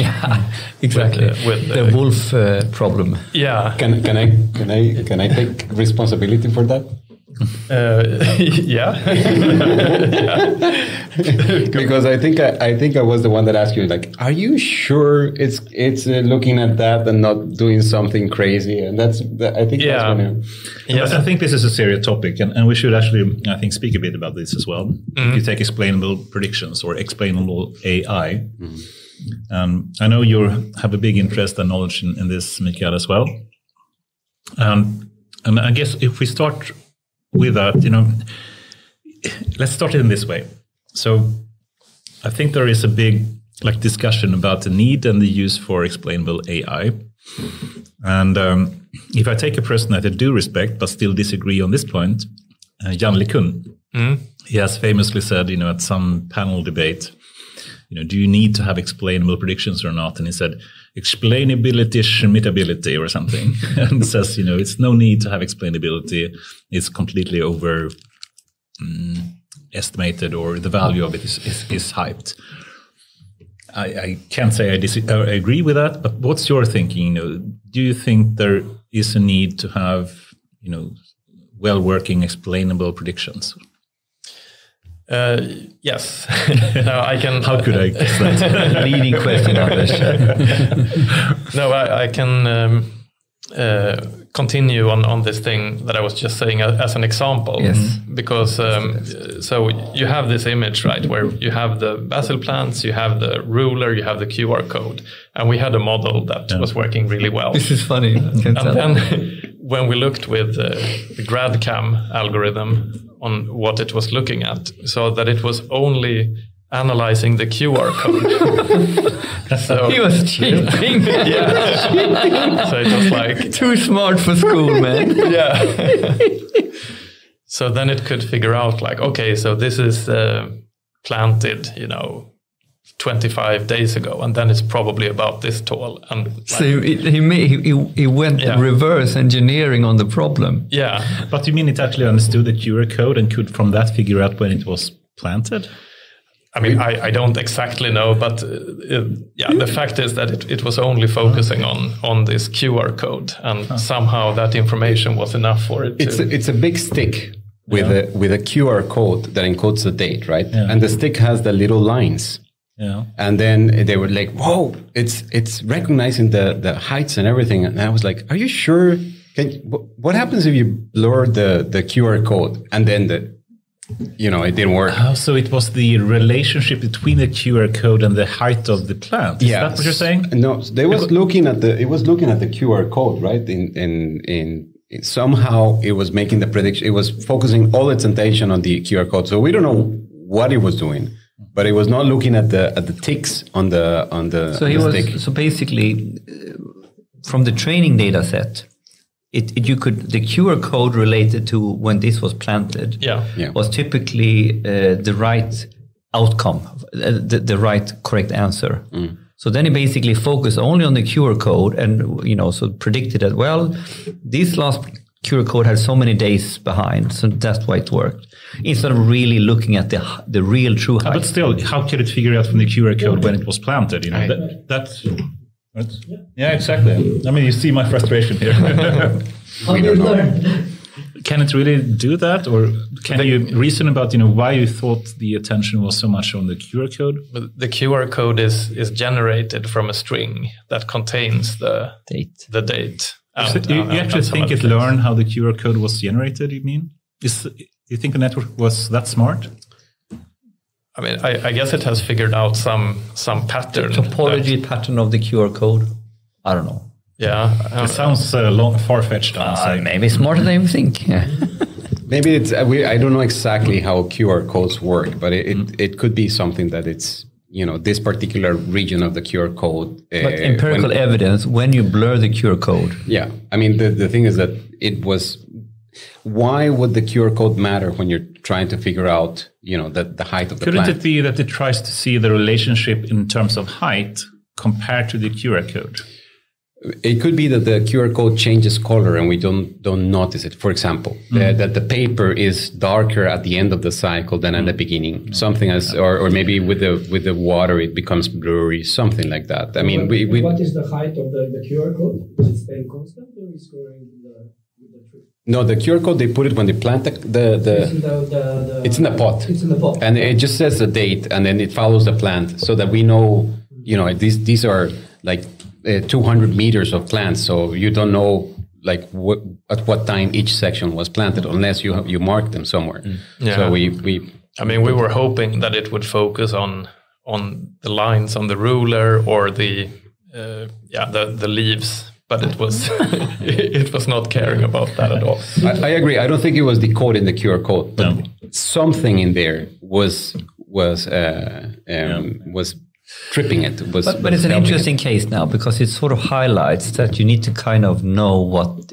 what it's focusing on. Th- There's another example from medical. Uh, yeah, medical image processing. I may have written about this in a in a blog post before, but uh, so they trained this X-ray analyzer uh, that was uh, trying to determine if, um, yeah, if, if something had been broken or if if the rupture was severe enough to need medical attention or something like that. And they had trained a really good model. Like, yeah, this is working, cool. But then when they applied this type of uh, method where you look at what it's focusing on, then it turned out it was only focusing on a, a watermark that is found on certain scanners, X-ray scanners, and those are portable scanners that you bring on an ambulance. So when you bring something on an ambulance, then it's probably like worse. It's probably someone who who who has a, a worse case of this, and so it was just using that information and not looking at the bones at all. Crazy. I mean, it's funny. Similar to another Peltarion project that we had that looked at um, uh, patient journal texts, if you remember. And, and uh, at that time, we wanted to know if they were to subscribe um, to prescribe antibiotics or not, given um, like journal text for for dentists. And then you have the journal text, and, and then we use explainable AI. And what it actually turned out to be looking at was the name of the doctor and not the text in the journal at all. and some doctors were apparently prescribing antibiotics much more than others. Yeah. that was more important than the actual content of the, of the journal. But but circling back to the core topic of explainable AI here. So um, I mean, like the argument we've had here is that you know uh, how to do explainable doesn't mean like you you you you- need to follow exactly the neurons, but you can even ask uh, the neural network to explain what is your key markers. I guess that, like that's a question to, to both of you. You know, do you, what do you think the right way to do explainable explainable predictions is? Is it more introspective, or is it more this kind of attribution based, or it could be also more generative, like WT5 stuff? What's your thinking there? Do you think there is any value in doing introspection based kind of explainable predictions? Mm, yeah, well, I, I think I'm, I, I'm not sure if there is like a general recipe. You, you should um, make it. You're so humble all the time, Mikael. and I think sometimes you have to take a stand. You know, this is worthless. This is useful. Yeah, I've, I've mostly worked with explainability in in like images and then in tabular data. So in, in tabular data, I usually I usually use SHAP, uh, Shapley value based explainability framework, which which I think is is good. Uh, I haven't had the chance to do that much in NLP. Just read some papers about it. So um, yeah. Uh, I don't know if, if you have any tips. Is it good to look at the attention weight?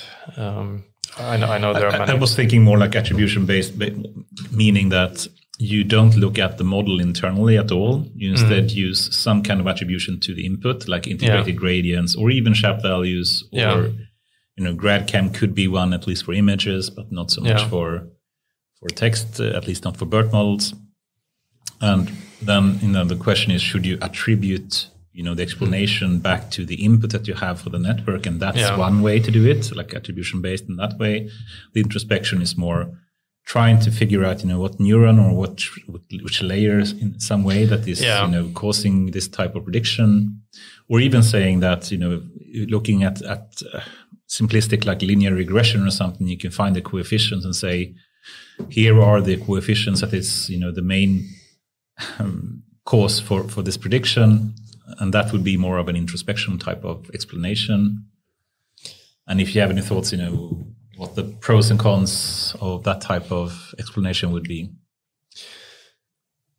Yeah, I, I think attribution based methods are, are are good if you want to base some kind of decision on it. If you want to if you want to know like what what was it that that was responsible for this. There's also another kind of explainability that I, I, I don't know what the like general name for it is, but like when you when you try to figure out sort of the the smallest change that would change the class right. of, of, an example. Right, right. Or, or, something like that. Yeah, the name of that. I mean, it's not conf- uh, counterfactual. Yeah, it's counter, counterfactual. Yeah, yeah, exactly. Counterfactual. I think that is yeah. quite interesting as well. The right. introspection is is maybe more of sort of theoretical interest, although I think it's very interesting. Like there was this, uh, what was it, this OpenAI blog post where they found that like one neuron was responsible for some very. Like, it's interesting, but not very useful, I would say. Yeah, yeah, that's. But also, I would argue, and, and please, I'm going to be a bit more provocative here now, but but this is, uh, I think, a very common opinion that you know the the shallow models is is very useful because you can understand them, mm. and, and that's why you should resort to using them instead of using neural networks. And then you can simply look at you know decision trees or you know um, or at coefficients or potentially you know even random forests you know have really way nice ways to, to find like the, the most you know important features that you can have like feature important importance metrics. Yeah. But i would argue at least that if you look at the simple like coefficient based super simple kind of introspection or yeah explainable uh, method it's so easy to get fooled by that. Mm. because you can have this kind of it has this nice name that i forgot right now but uh, um, you can have dependencies between the features you have um, that is causing you know a single feature to have high importance, but in reality there are other features just as important. But the model has mm-hmm. learned that because they have so strong collinearity, you know correlations, they just focus on one because they don't need to focus on the other. It's sufficient with one, if you see what I mean. Yeah. Therefore, yeah. you get fooled by this kind of you know feature importance metrics that you can see. Yeah, that's true. I, I, think like in in in an ideal case, if you have sort of a good idea of how the different features are related, uh, you could try to use causal inference mm. to try to figure out like what is really driving this because then you have some model of which features are or at least use SHAP values because of that i think that's at least some kind of theoretical proof that it actually will find a better way to, to find feature importance, right?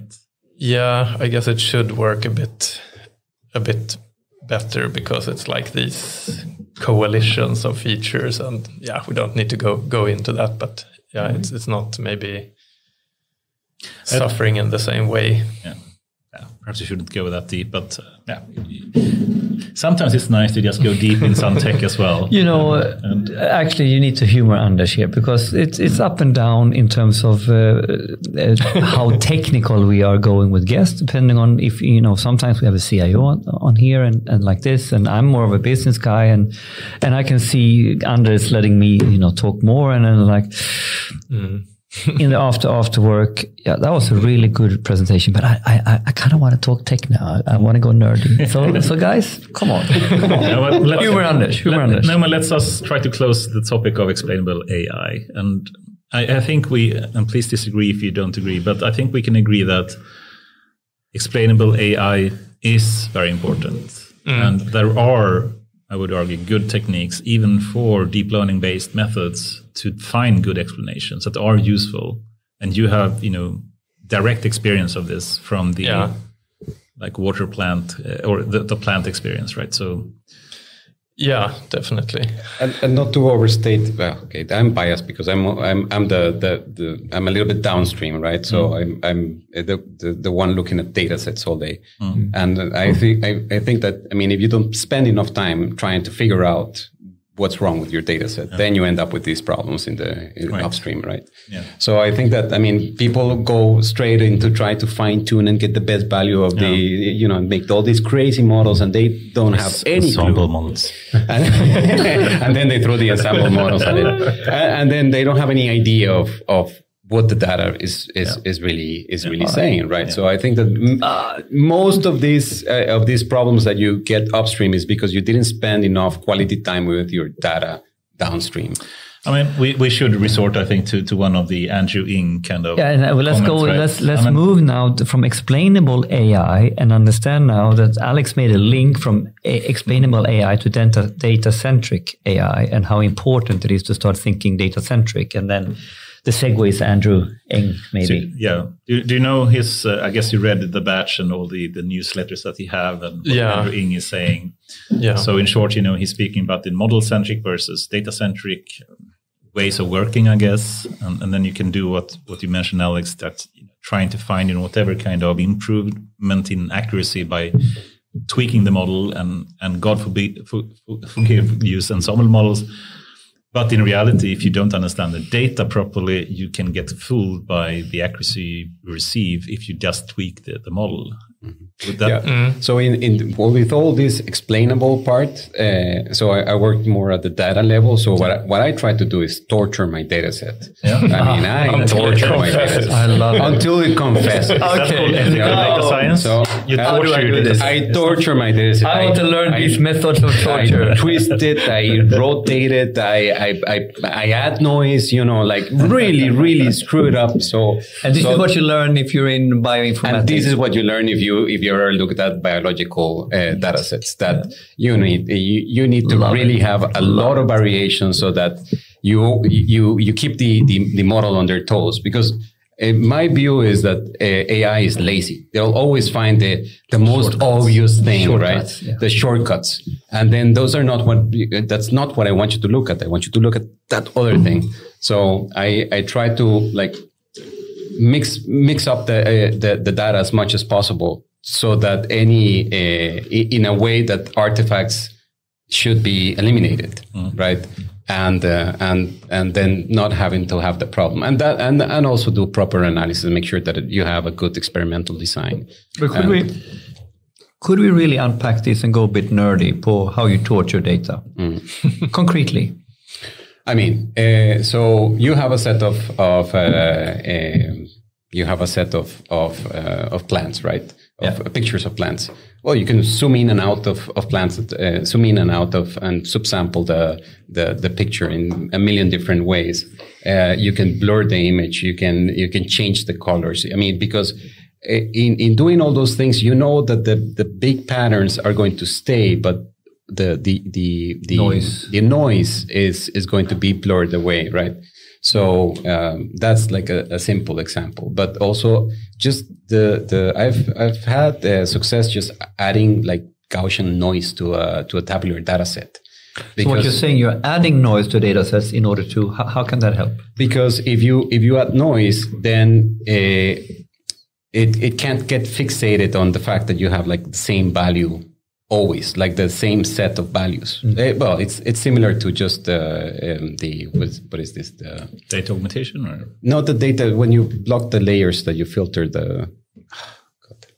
Do you mean dropout? Dropout. Yeah. yeah, yeah, like dropout, but at the at the data uh, at the data data level at the data level. So you, you can torture it that way. So so you're doing a lot of different things, and you so basically it, it allows you to well you give more noise. So, so so in the end sense, the real features and artifacts, the, the, the hypothesis is that they, they are they will be they will come out. They will come out. Yeah. Anyway. Yeah, because that will be the only thing that is constant. I think uh, time is flying away here, and I want to really extract, you know, some knowledge from you guys that are experts in also bioinformatics here in some way. Let's go. Mm-hmm. And and perhaps we can just uh, speak a bit about, you know, some of the core components of bioinformatics. And, and we, you have mentioned a number of terms here, amino acids, genomes, genes, chromosomes, and whatnot. C- can we, can you just try to explain a bit, you know, how do they relate to each other? Just give us like one-on-one on, you know, what, how are the genome built up in some way? Is that, a, do you see what How is mean? the genome built up? Um, well, I mean, you have to ask n- not how the, the genome is built up, but maybe how how do you be, how do you go from a set of instructions to a human being?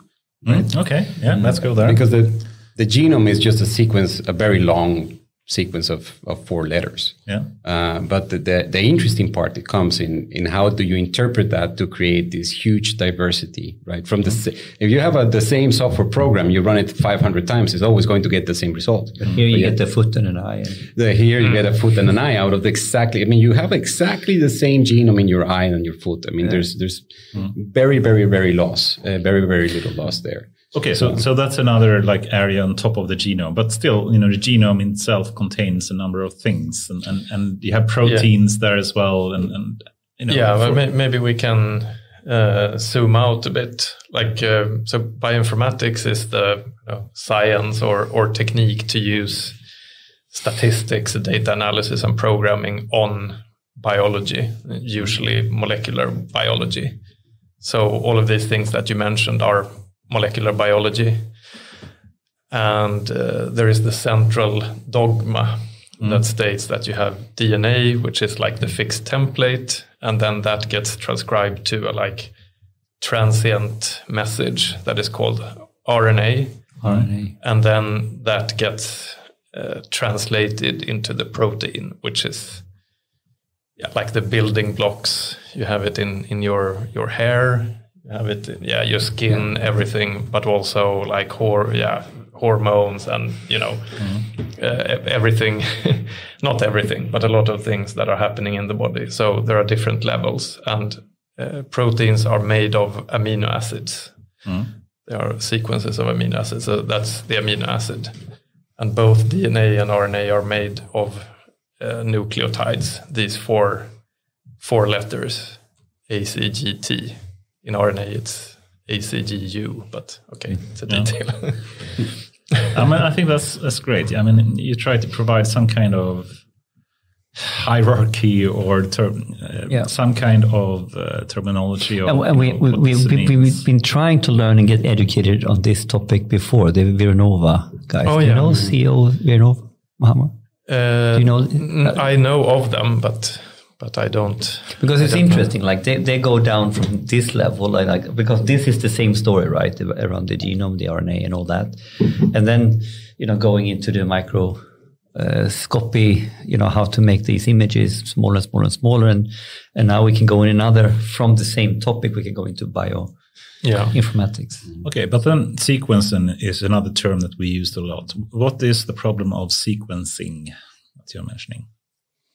The problem of sequencing. What what is the like the like the industry of sequencing? Yeah, sure. So uh, sequencing basically you have a you have a human genome. That's uh, what is it? Three three gigabases, right? Yeah. uh, three gigabases, so three uh, three thousand million bases, Yeah.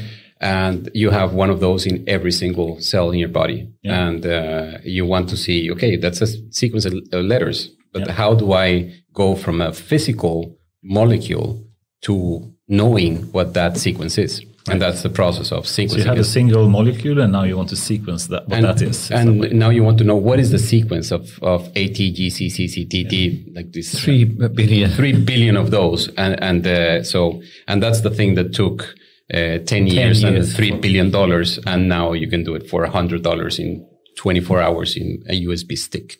So um, yeah, And how does it really work? Because you can't like look in a microscope, you know, what the sequence is. You- have small samples of the sequence, or how? so what so there's uh, different technologies um, let's like the most um, the most uh, common like the one that has like a monopoly over the the market right now is a company called illumina and uh, what they do is you uh, you you take the the, the genome you chop it up in little pieces Yeah.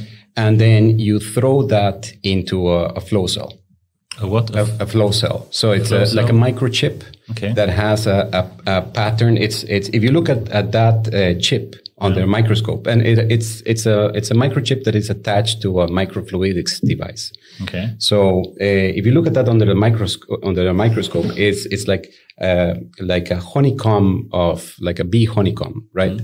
And then in each one of those wells, they have uh, a, um like let's call it sticky ends. Okay, so in those sticky ends, uh, I'm I'm paraphrasing. I'm, Yeah, really but simplifying simplify this it. part because Yeah, yeah, please simplify. Okay, so so in, in- you have like these sticky ends, and then these little fragments that you just put in the blender, right? And then you you take those, you stick it to one of these wells, and then by a very complex chemistry, you basically make copies.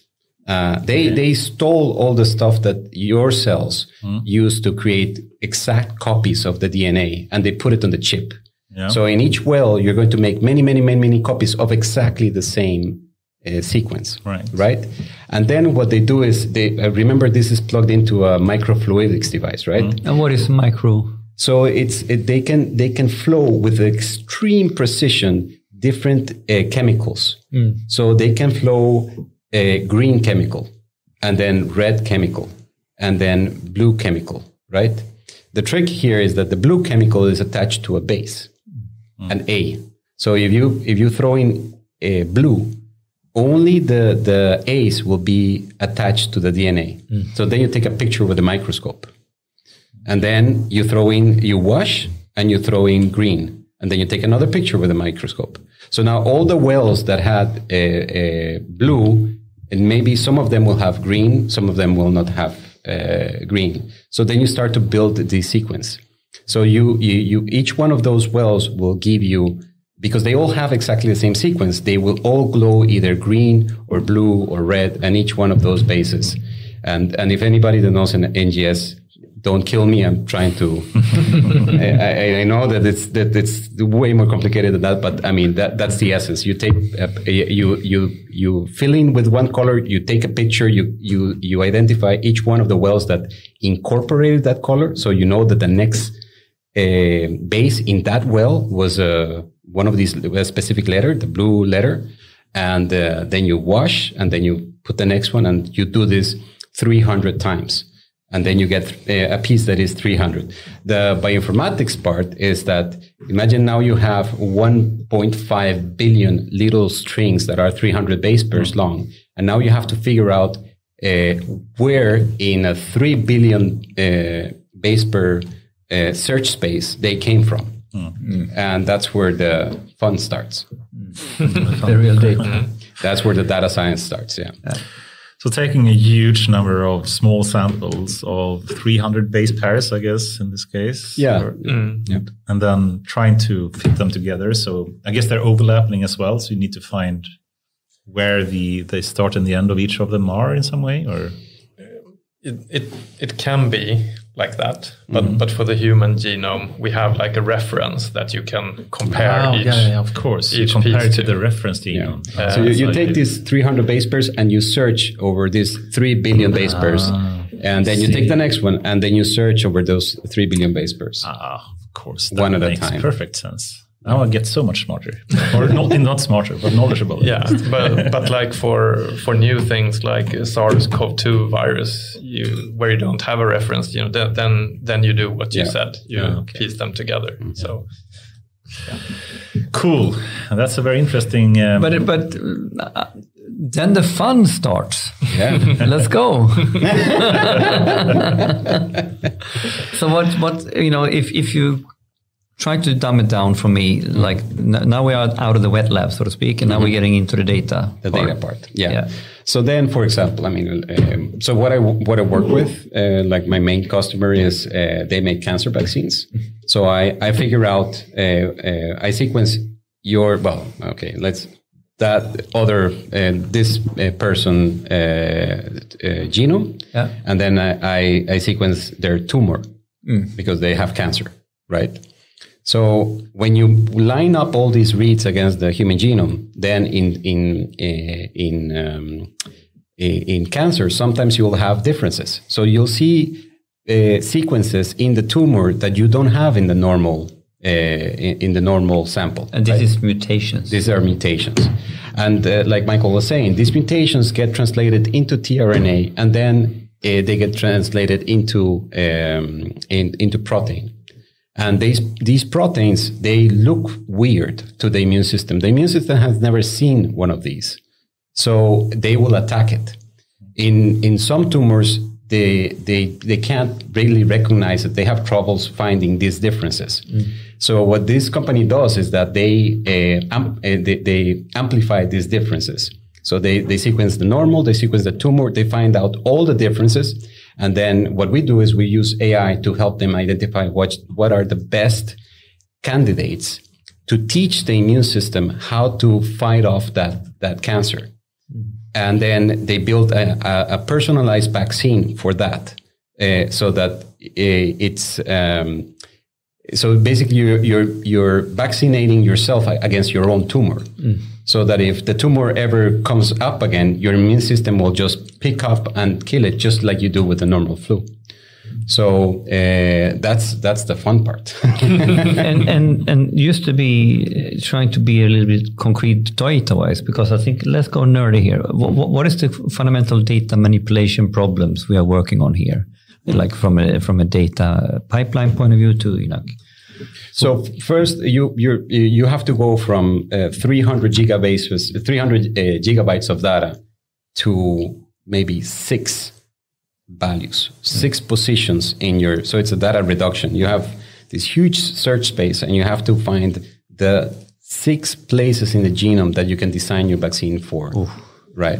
So that's it's just a reduction, reduction, reduction, reduction, and trying to figure out what is going to actually cure the patient. Mm. So that's the, the that's the data. But I mean, it's it's a lot of uh, the mapping, which is the first stage. Then you have to do like a comparison, and this is this is like I said, is very uh, noisy data set. So you have a lot of artifacts that you have to weed away because that's not going to help anybody.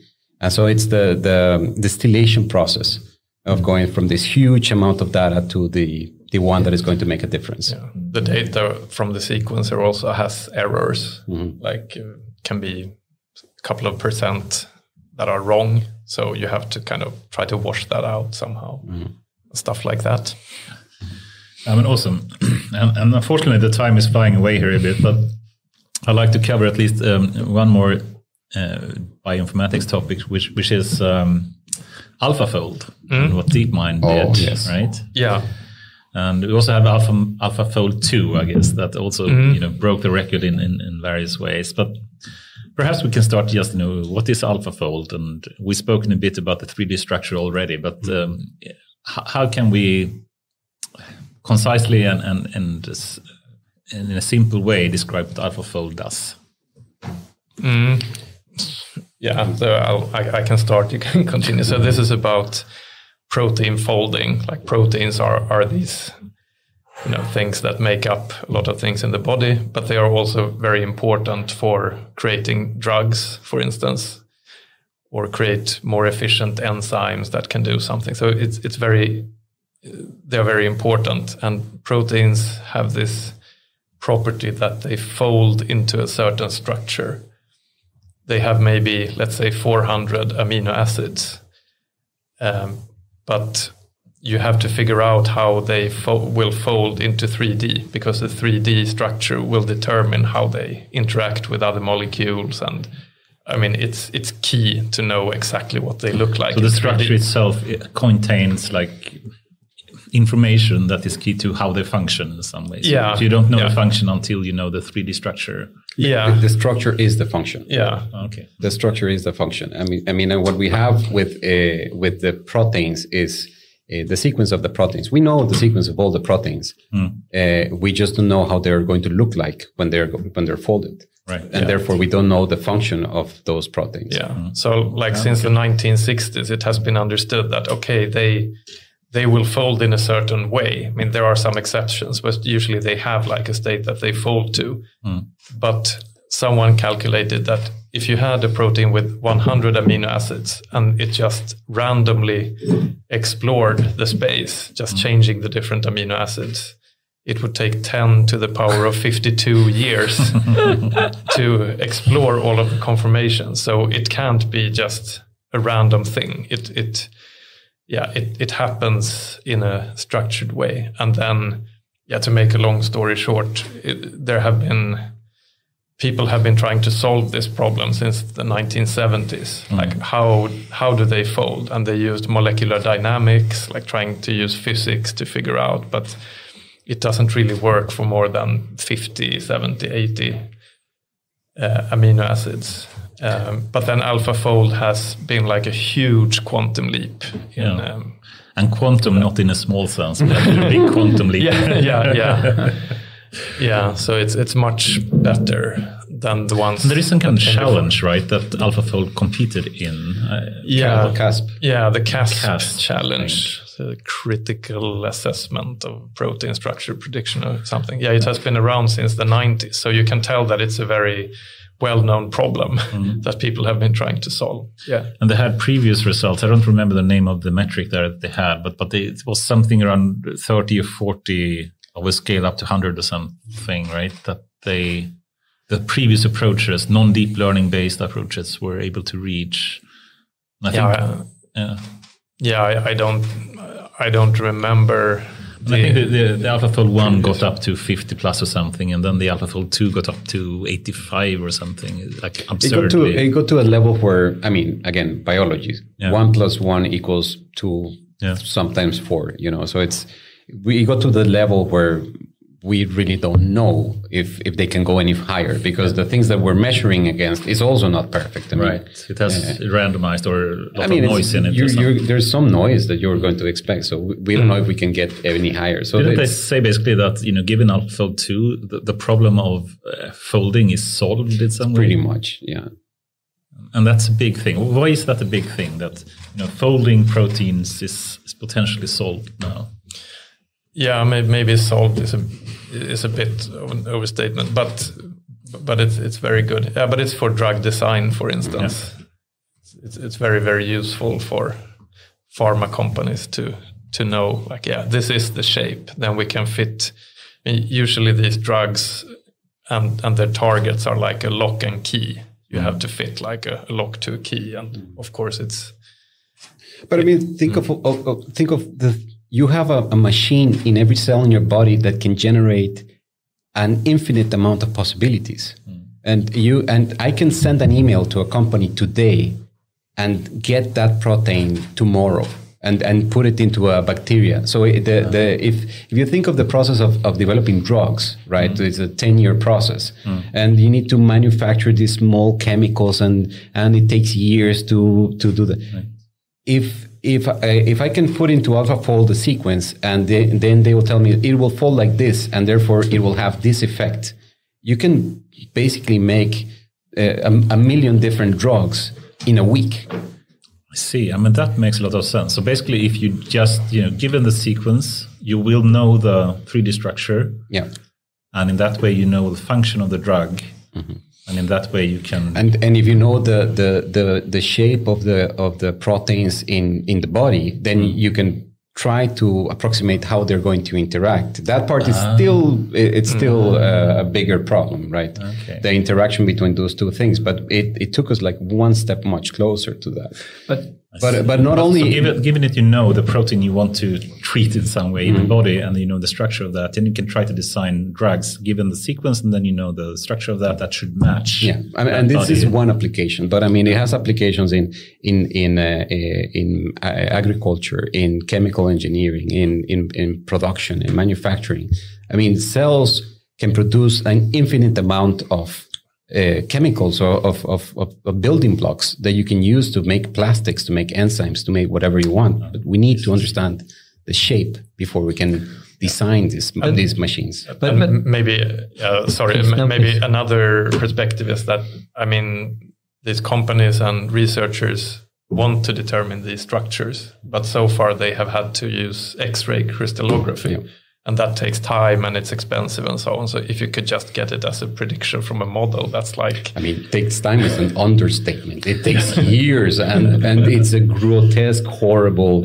Uh, I mean, but it was the same thing with sequencing. Like when I started my my my uh, my um, uh, masters, my teacher said like, okay, that thing that you can sequence in a day, it took me my entire PhD.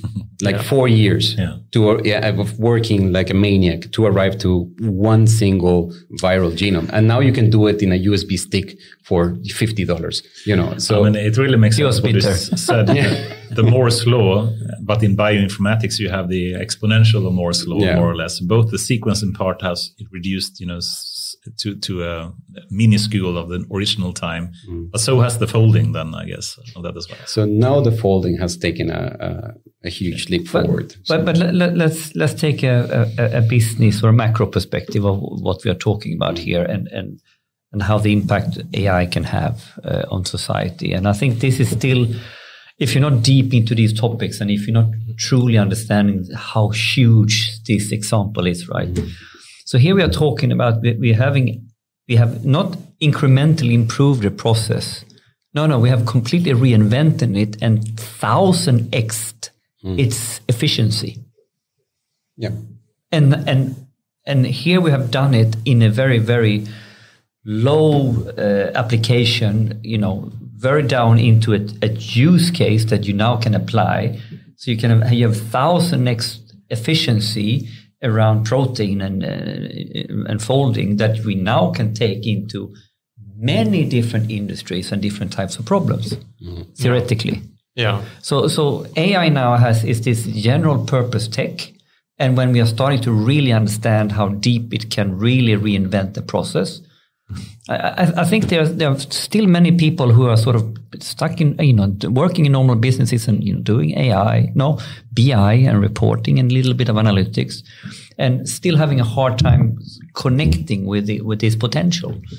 And I think these kind of examples shows that you know there will be more examples like this and more and more and more if I if I extend this over the next 10 years. You know, when I tell uh, customers, when I approach them uh, with both things like BERT and uh, GPT-3, well, not GPT-3, but GPT-2 and uh, and uh, the other the other things that, that you can uh, use for free is, you know, there's there's this crazy company that invested millions and millions and millions of dollars to create this ridiculously good uh, tool, and they gave it for free and you have to, to invest zero dollars to use it. You can just download, click and download.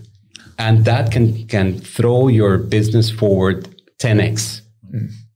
And if you don't want to use it, your competition is. So what's it going to be? Costa Rican negotiation style. Sign here.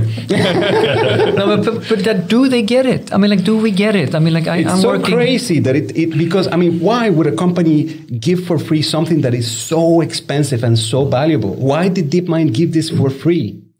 Uh, you know, why did Google gi- uh, uh, uh, give these things for free? uh, Fair, Facebook, yeah. everybody.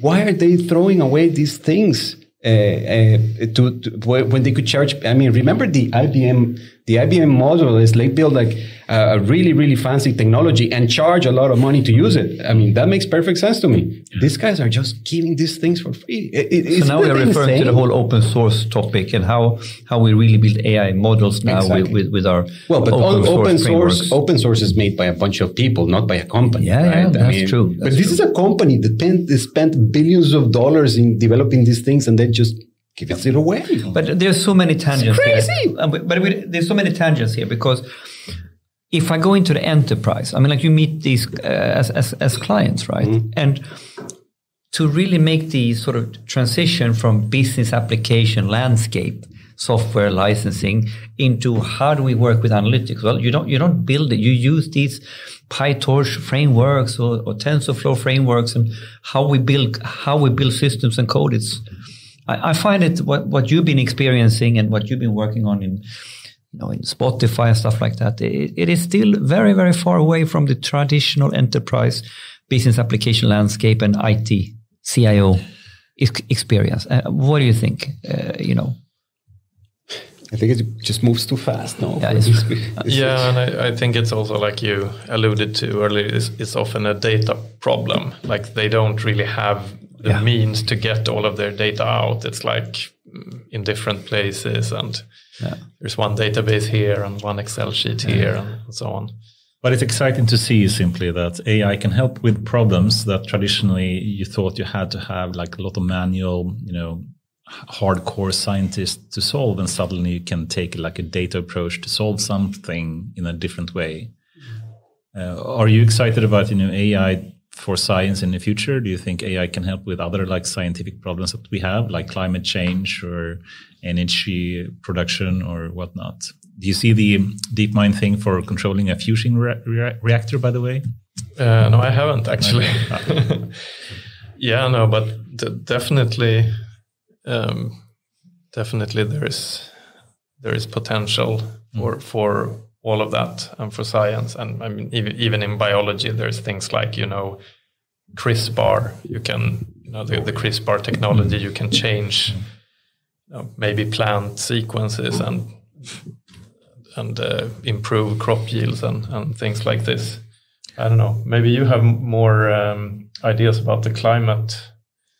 climate I mean, part. imagine building like let's solve climate change. Mm. Let's build a, a, bacteria that produces hydrogen, which already exists in in nature, right? Mm. let's have a bacteria that eats plastic and, and produces uh, uh, hydrogen. Yeah. That exists. That that is, that is there. It just it, it, it doesn't it doesn't produce enough.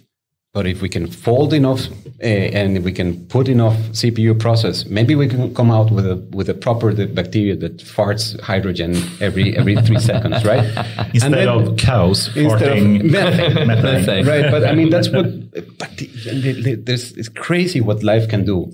Yeah. And now we have the, the code. We used to have the code, but now we know how that code is going to look like once it comes out of the business end.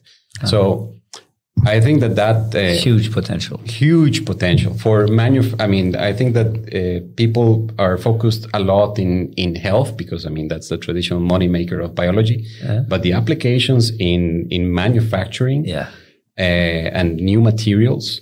I mean, some of the strongest uh, materials known to man are made by bacteria and and animals, right? But is so, there a combination of biology and AI together here? Because is, is this data dimension in this that is also needed now in order to design this?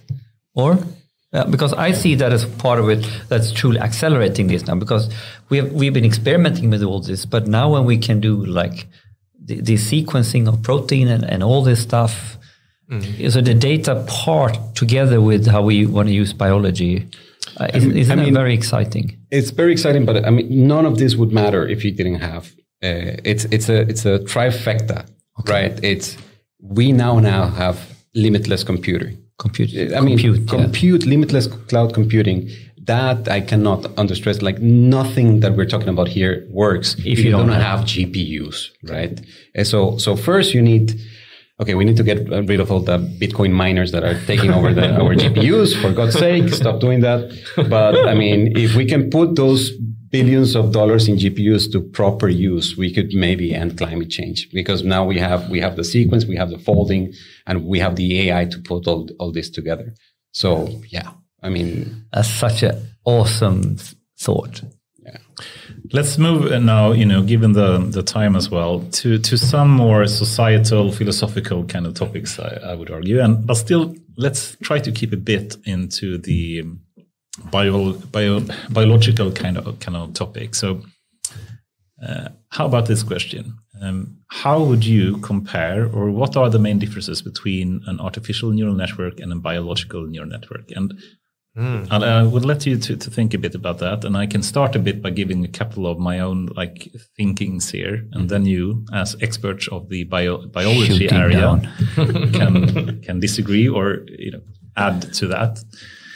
But obviously, one of obvious difference is uh, generality, and and you know, deep neural networks today is very narrow, and they can you know work on on very narrow specific tasks, but it's getting better and getting more and more multitask kind of models, uh, including GPT-3 and whatnot. Another is high level reasoning then potentially. You know, today it's very like perception based, you know, trying to take an image or a text or something and get some kind of representation on that.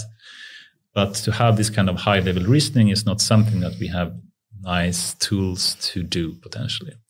You could disagree and say that Tesla and, and the autopilot and the full self driving, you know, have both the perception, but also some kind of reasoning on top of it to make some kind of action in how to operate in the world. So there are some stuff, but in, in general, I would argue that the high level reasoning is not really there yet. And a reason for that, I would also argue, is the the the statelessness, so to speak, of deep learning networks. You basically feed forward some kind of data through it, and you get some prediction, but it doesn't change a state. You don't have a world model that continuously is operating. But there are exceptions. Reinforcement learning, of course, is one. Tesla, once again, how they you know, change the state that you have. But in general, there is a big difference. I would argue that the that the brain is is very much both a state and a compute. And that is also my okay, perhaps final final I can continue. But another final point potentially is the difference in how you train neural networks today, which is very batch oriented. So you send a lot of data through it, and then at some point you say, okay, now I'm going to deploy it, and, and you use inference. But during inference time, you don't change the model uh, at that same time. But there are stuff like neuromorphic computing and whatnot that is potentially going to change that as well.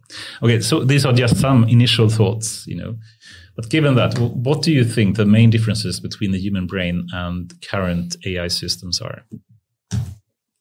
Anyone wants to yeah, start? I mean, yeah, I, I, can, I can start. I mean, those are very good points. Um, also brains are more plastic. Yes, like, that's actually my fifth point. That I didn't want to. But what is I'm plastic? So, I'm so happy yeah, that you so, mentioned that. So they can they can grow new connections or like old connections die out like most prominently at, at the beginning of your life when when you're a baby you have like yeah, yeah you, you have connections everywhere and then they sort of get get pruned out that's also, I mean, it's actually my fit pointer. You can see this, but, but I, think you know. To, I, I, I, no, you put it in now. no, but anyway, you know, you have to manually program the architecture yeah. of today's AI system, and that's a big problem. The yeah. brain doesn't work like that. It's not only like genetically programmed; it actually is learning that through experience how the connections in the brain works, right? And yeah, yeah, exactly. And uh, I mean, the thing that you said before is is very important with this online mm. thing. Like we are always taking in input. There is no like uh, batch, uh, like supervised learning in that way. I mean, maybe in some cases, but it's not like here is the right answer. Yeah. it's we just take in this stream of input and and make sense of it somehow, mm. and then. Um, uh, I mean, it's interesting to think about back propagation. Like as, as far as we know, so neural networks are trained with this back propagation, right? Back artificial neural network. Yeah, yeah, artificial neural network, back propagation of error, but it's not really.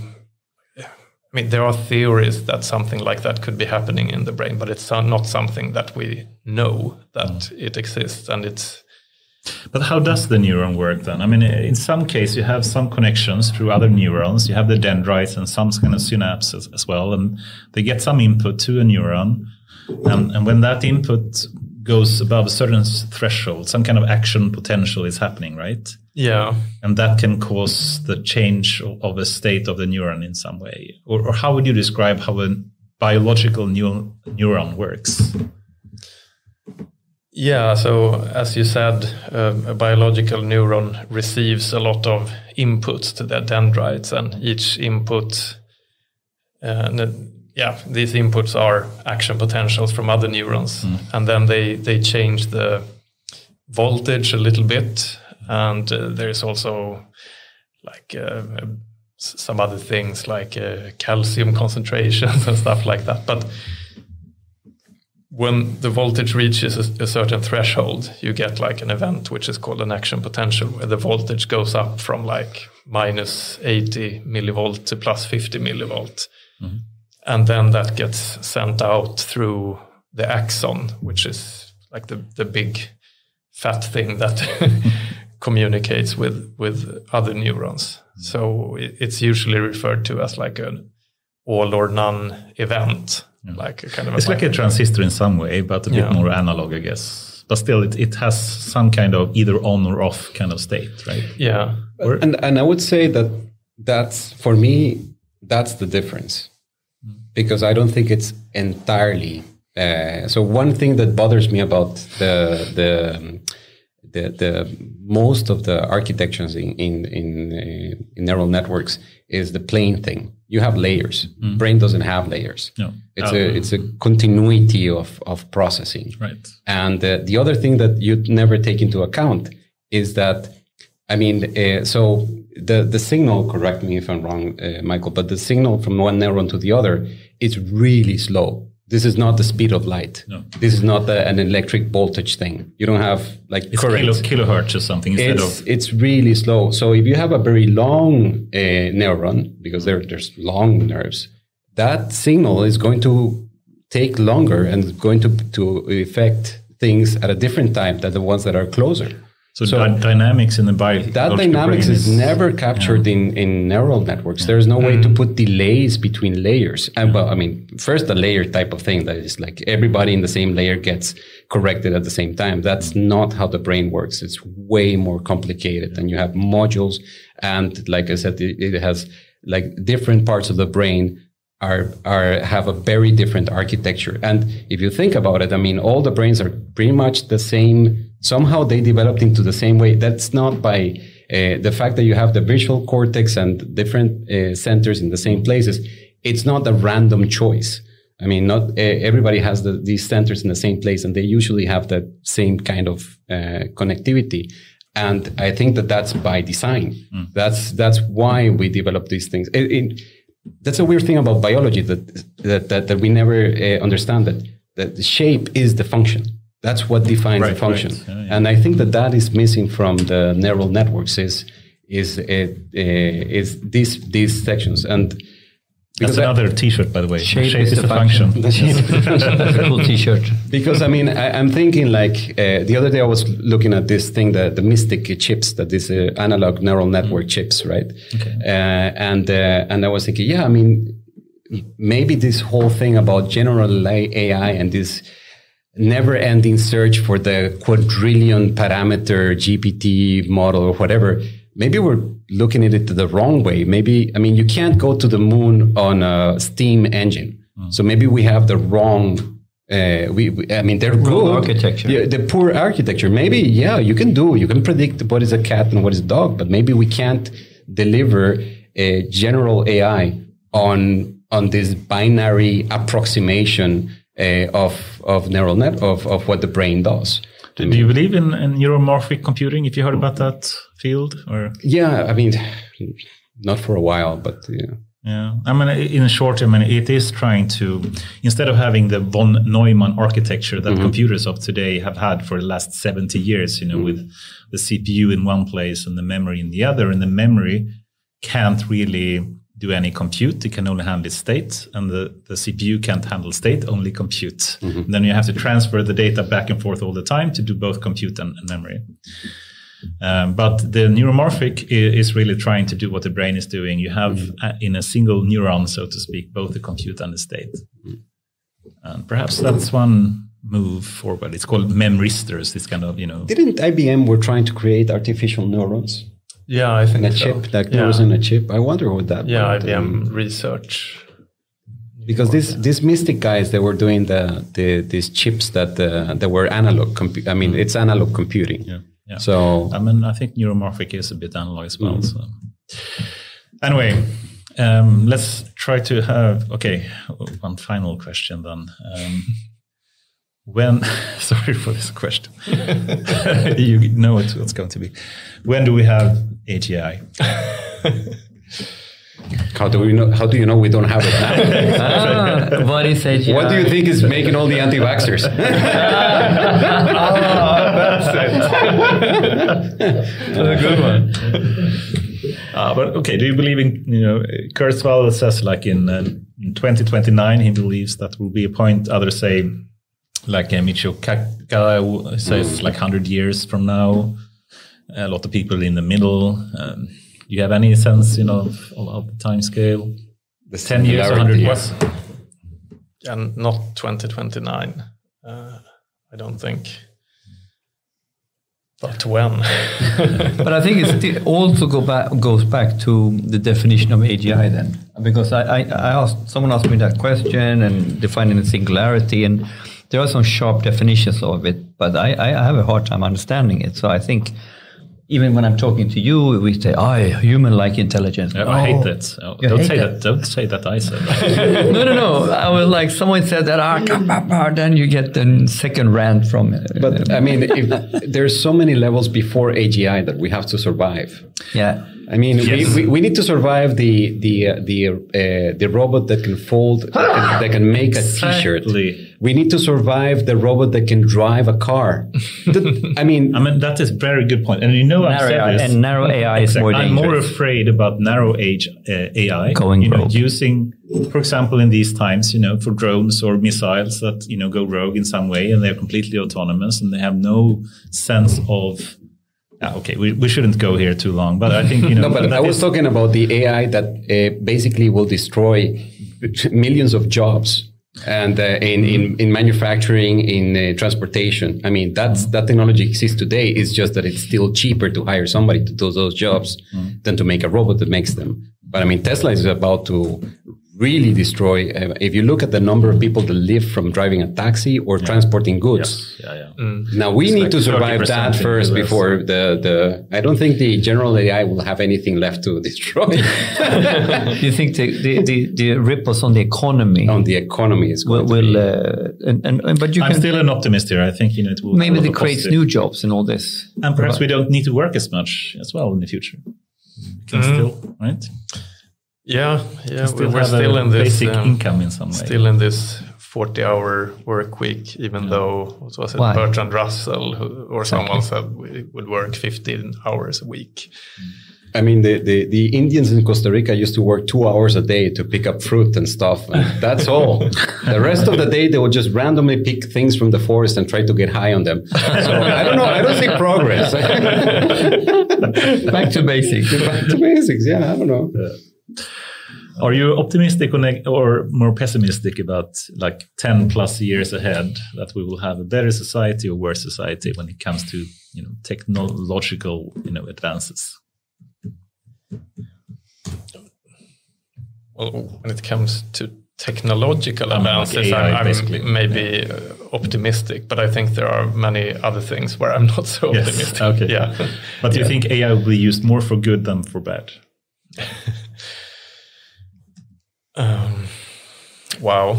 I mean, I can, I can say that uh, nuclear uh, technologies were used. I mean, that can really be bad. Yeah. And so far, up to today, it has right. it has been used mostly for. I mean, most of the uranium that has been yeah. produced has been to power. And, and, and, so we and, were able to control that I mean, potential right, danger. I don't know if you know, but most of the energy from nuclear plants come from decommissioned missile bombs. Really? Yeah, they, they, I mean, they, they, they're using the, the bombs to. The, there's a ton of bombs that go out of. Uh, the, they're obsolete, and they use the uranium from those bombs to power homes. Mm. So, I, I mean, if, if we didn't use that to destroy ourselves, yeah, maybe maybe we won't use AI for destroying anybody. I, I, shared this paper yesterday. Did, did you read it about the toxicity prediction? Oh, yeah. Yeah, there was this uh, pharmaceutical company that released a tool where you could, you know, make a molecule less toxic with their AI model. Uh-huh. But then they realized that, oh, oh, damn, like you can also use it to make it more toxic. so then they tried to like, oh, let's try to make it more toxic, and then they ended up with some like real poisons that that already exist and some new novel poisons that might be even worse. I mean, AI is a GPT. It's, it's really a general purpose technology that can be used for, for both good and bad. That's, that's yeah, but, the sad truth. Well, right? I I've, i think that 99.99% of all humans are decent human beings yes. that are trying to do good. It's the 0.01% that we need to get rid of. exactly. That's that's the one that that's why we can't have nice things, you know. Yeah, yeah. Uh, but well said. 99% plus is are good people, mm-hmm. and uh, they they want the best for everyone. I think we should uh, end here, or do you have any? I think uh, we're probably running a little bit on overtime, yes. so uh, our producer is uh, spinning his, uh, rolling his fingers. so. Mikael, what's next in your life? What's happening professionally, privately, uh, coming weeks, months? um, no, my my current plan is just to to continue. I, I don't have any any. Um, uh, special plans. Just see see where this goes. See how much we can grow the company and um, and, and potentially spin out some fun cool products, stuff. maybe. Mm. and buy the Lambo. now let me tell you about NFTs. No, after after work we can after work. Alex, what's happening in your life? Do you have any uh, interesting things going on? Well, I'm going to learn Swedish this year. ah, you said that for 20 years, right? I I, I, no, no, 14. 14. 14, 14 so. and, but the joke was uh, when you're not having so busy with projects, yeah, you will learn Swedish. Whenever we have a downtime, then I'll be. I'll, I'll no downtime. No downtime. No, this year uh, I'm I'm a big uh, fan of uh, the electric car revolution. That's another thing we have to. That to, we should we should speak about that soon after after, after work. work. Yeah. These guys they are tired of me talking about you know like Chinese battery stocks and uh, this type of thing. But um, yeah, so I'm looking forward to learning Swedish, getting my driver license, and maybe buying a car. Well, and, and you don't need a driver license. You can just drive, you know, with autopilot. no, that's a little. Far. So, but is that the point? You getting a license to get a car to get an electrical car? It, just to get an electrical car. That's yeah. so you never cared about this before, but now. No, I didn't. I, I, I mean, I. So I used to spend an an hour and a half to drive twelve kilometers oh. to go to my office, yeah. and an hour and a half to go back to my house. Ah. Twelve kilometers every day for twelve years in in Costa Rica. Yeah, traffic. And the traffic is just horrible. And uh, so when I came to Sweden, I said like I'm never going to have a car again. But I've never driven an electric car, and uh, they seem fun. So yeah, I don't know. It's it's it, I'm I'm super excited about the the whole. Uh, getting rid of uh, gasoline cars that yeah i want i want to buy one yeah support the cause yeah be part of the cause because, yeah, because yeah, of this movement yeah perfect yeah. nice Mikael, anyone that you would recommend to have on this podcast, someone that you would like to listen to uh, when we interrogate them? yeah, I, I, have a couple. I mean, if, if, if you want even more biology, yeah. uh, you should interview uh, Emma Lundberg from uh, KTH SciLifeLab, who has yeah. done some really cool work on like uh, caglifying research and also turning it into cool. into games like uh, uh, online games. Um, if you want to, I mean, I don't know exactly who you've had in the past, but you, you could also invite um, Rebecca Rydor Lötman, who is a, a good investor in this space, who has invested in a couple of interesting companies in both AI and um, and biology, mm. or um, maybe Oscar Täckström, who was involved in in some of the first research on attention. Uh, really? Yeah, Google research. Swedish so, one? Or? Yeah, mm. lives in Stockholm. Some suggestions. Yeah, that sounds awesome. that is awesome suggestion. Alex, cool. do you have any ideas?